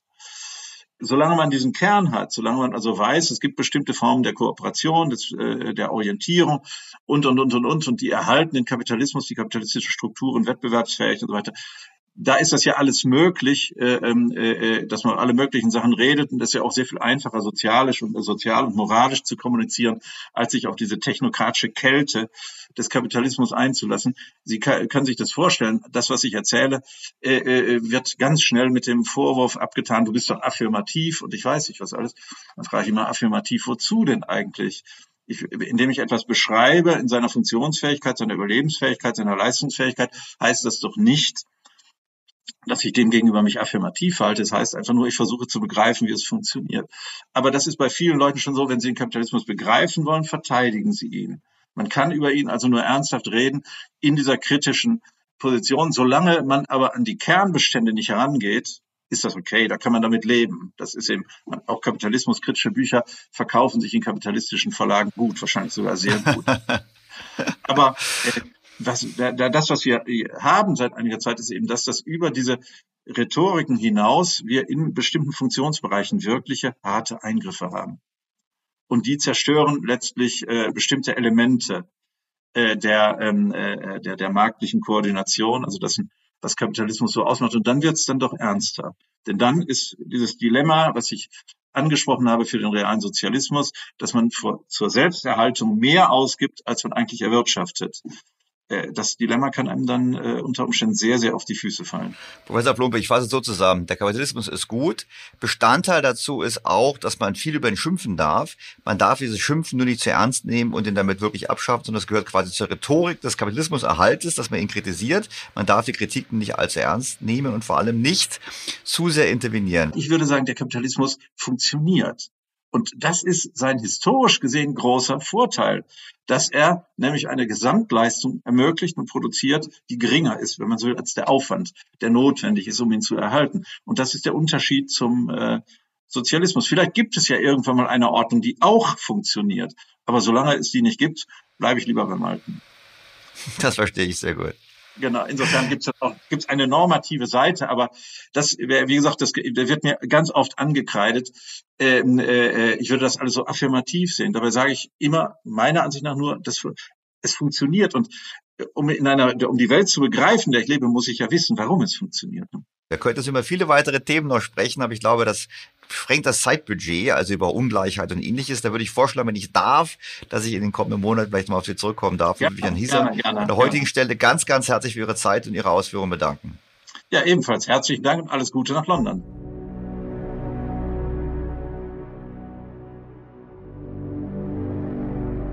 Ich finde, das Gespräch war ein faszinierender Tour d'Horizon zum Thema Kapitalismus. Er hat deutlich gemacht, was Kapitalismus ist, was Kapitalismus nicht ist und vor allem teile ich die Sorge von Professor Plumpe, dass wir uns in Deutschland und in Europa auf einem schweren Weg befinden. Wir haben die Prioritäten noch immer nicht richtig erkannt. Wir treiben, auch das stimmt, einen viel zu großen Aufwand, um das bestehende System zu erhalten und zu wenig, um die Grundlagen für künftigen Wohlstand zu legen. Das ist eine enorme Herausforderung. Mit Blick auf die demografische Entwicklung und den weltweiten Wettbewerb bleibt uns nicht mehr viel Zeit, hier gegenzusteuern. Bevor wir zum Schluss kommen, noch kurz ein Rückblick auf Entwicklungen zu Themen, die uns in den vergangenen Wochen beschäftigt haben. Letzte Woche ging es um die Daten der Bundesbank zur Vermögensentwicklung in Deutschland. Verbunden mit der Erwartung, die wir hatten in dem Podcast, dass die Politik der Versuchung wohl kaum wird widerstehen können, diese Scheingewinne, die entstanden sind durch immer billigeres Geld, zu besteuern. Wie richtig diese Erwartung war, zeigte prompt ein Interview mit Karin Gören-Eckert von den Grünen, immerhin Bundestagsvizepräsidentin mit T-Online. Ihre erste Kernaussage, wir werden alle ärmer. Und sie meint konkret wegen des Krieges. Ich würde ergänzen, vor allem aber auch aufgrund der Energiepolitik, die wir betreiben. Stichwort Atomausstieg, den sie natürlich im Interview konsequent verteidigt hat. Und weil wir alle ärmer werden, fordert sie Folgendes. Das, was uns bleibt, werden wir gerechter verteilen müssen. Wir werden die Ressourcen neu verteilen müssen. Es kann nicht sein, dass der Staat, also das Gemeinwesen, Schulden anhäuft, während einige, die besonders viel haben, sich einen schlanken Fuß machen. Ich kann mir vorstellen, dass man den CO2-Verbrauch stärker besteuert. Wer eine besonders hohe CO2-Bilanz hat, zum Beispiel mit einer großen Wohnung, zwei Autos und permanenten Flugreisen, der muss mehr zahlen. Denkbar wäre auch eine temporäre Vermögensabgabe. Das ist die Kurzfassung des sogenannten klimagerechten Wohlstands, den die Partei Die Grünen offiziell anstrebt. Ausführlich übrigens kann man nachhören, was die Grünen möchten, in meiner Besprechung des Wahlprogramms. Das war die Folge 96 und ich glaube, es war die längste Podcast-Folge, die ich jemals gemacht habe, weil ich mich wirklich intensiv mit dem sehr ausführlichen Wahlprogramm beschäftigt habe. Wie gesagt, es lohnt sich, das nochmal wieder anzuhören. Ich finde, der richtige Ansatz ist und bleibt, den CO2-Verbrauch zu besteuern, den teuer zu machen und damit die externen Kosten zu internalisieren.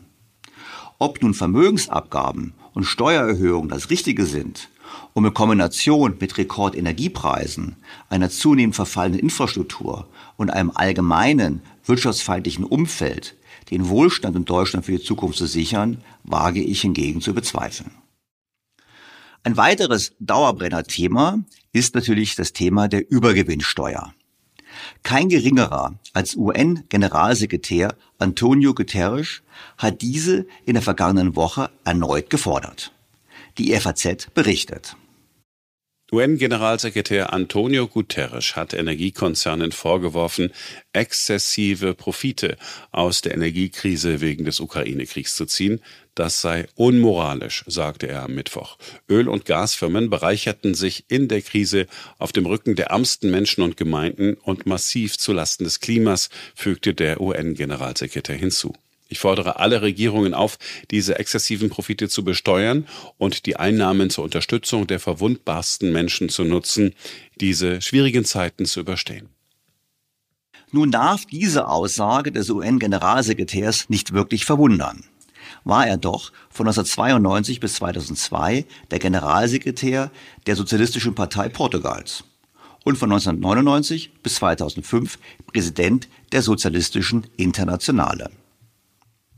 Ich erinnere daran, dass wir das Thema Übergewinnsteuer bereits im Podcast 142 ausführlich besprochen haben. Darin haben wir die Frage aufgeworfen, was überhaupt Übergewinn ist.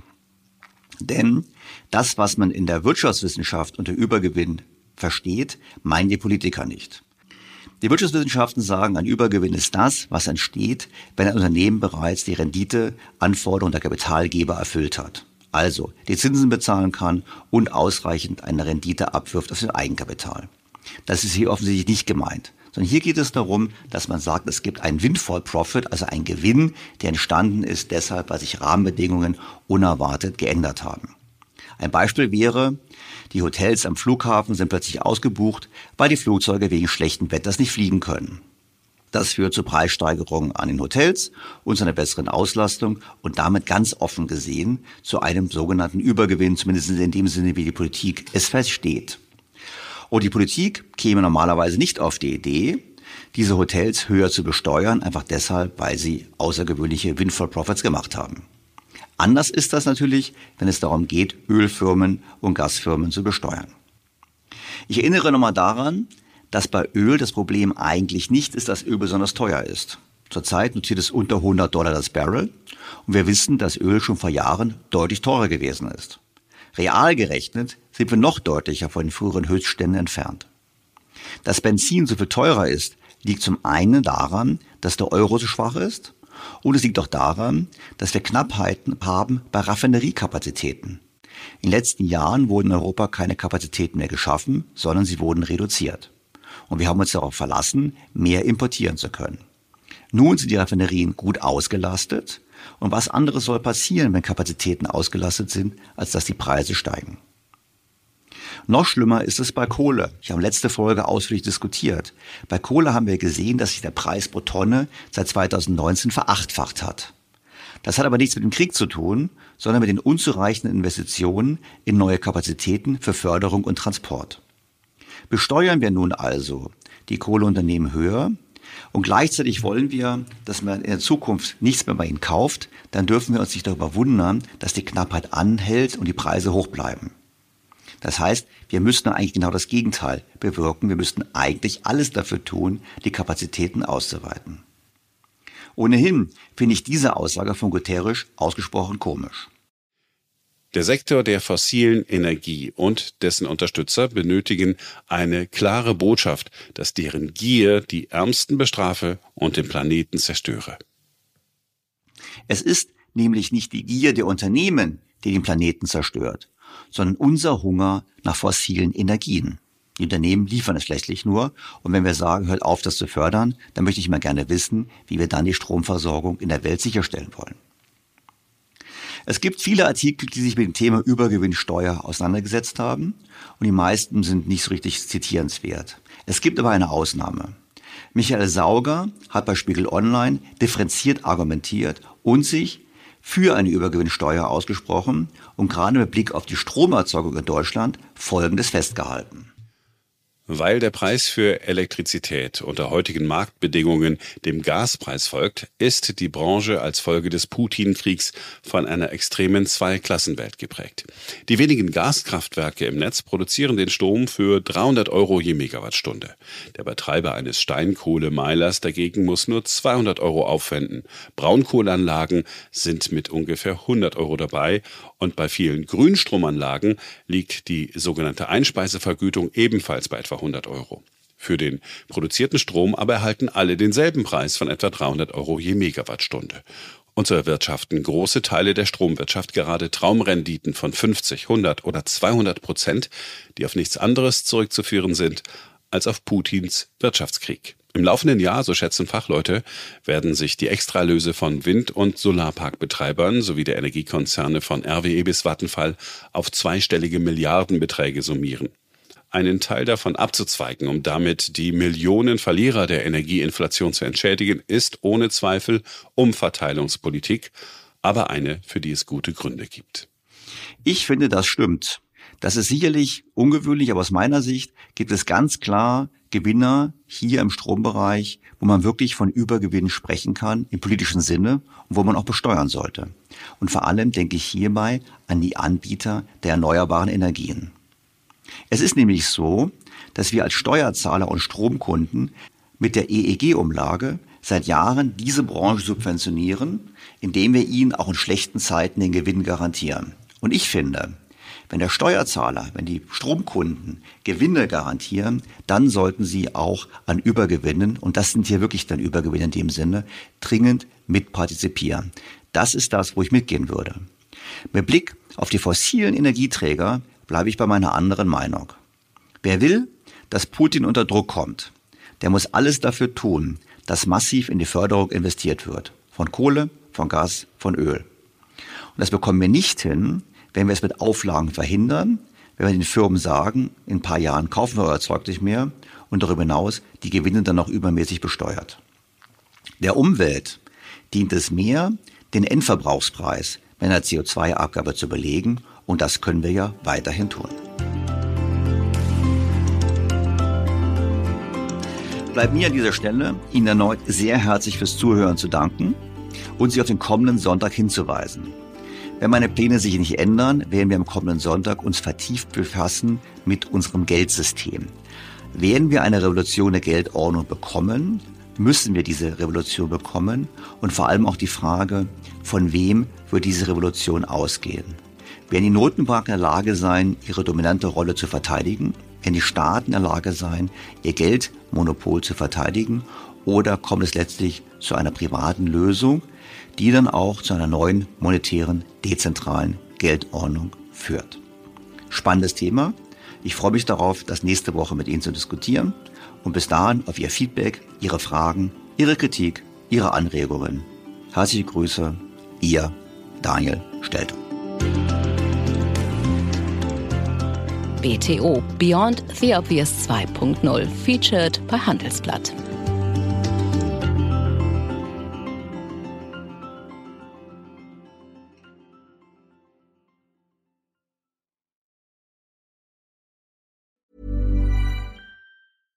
Mom deserves the best, and there's no better place to shop for Mother's Day than Whole Foods Market. They're your destination for unbeatable savings, from premium gifts to show-stopping flowers and irresistible desserts. Start by saving 33% with Prime on all body care and candles. Then get a 15-stem bunch of tulips for just $9.99 each with Prime. Round out Mom's menu with festive rosé, irresistible berry chantilly cake, and more special treats. Come celebrate Mother's Day at Whole Foods Market. Was ist noch besser als ein guter Plan? Die Möglichkeit, ihn zu ändern. Mit integrierter KI bietet Workday kontinuierliche Innovationen, die Ihnen helfen, agil zu bleiben, egal was passiert. Workday, the finance and HR system for a changing world. This Mother's Day, treat mom to healthy, glowing skin with Osea's limited edition skincare sets. Osea has been making clean, seaweed infused products for nearly 30 years. Their advanced eye care duo brightens and firms skin around your eyes while the Golden Glow Body Trio nourishes and smooths skin all over. Go to OSEAMalibu.com and use code MOM for 10% off your first order site wide.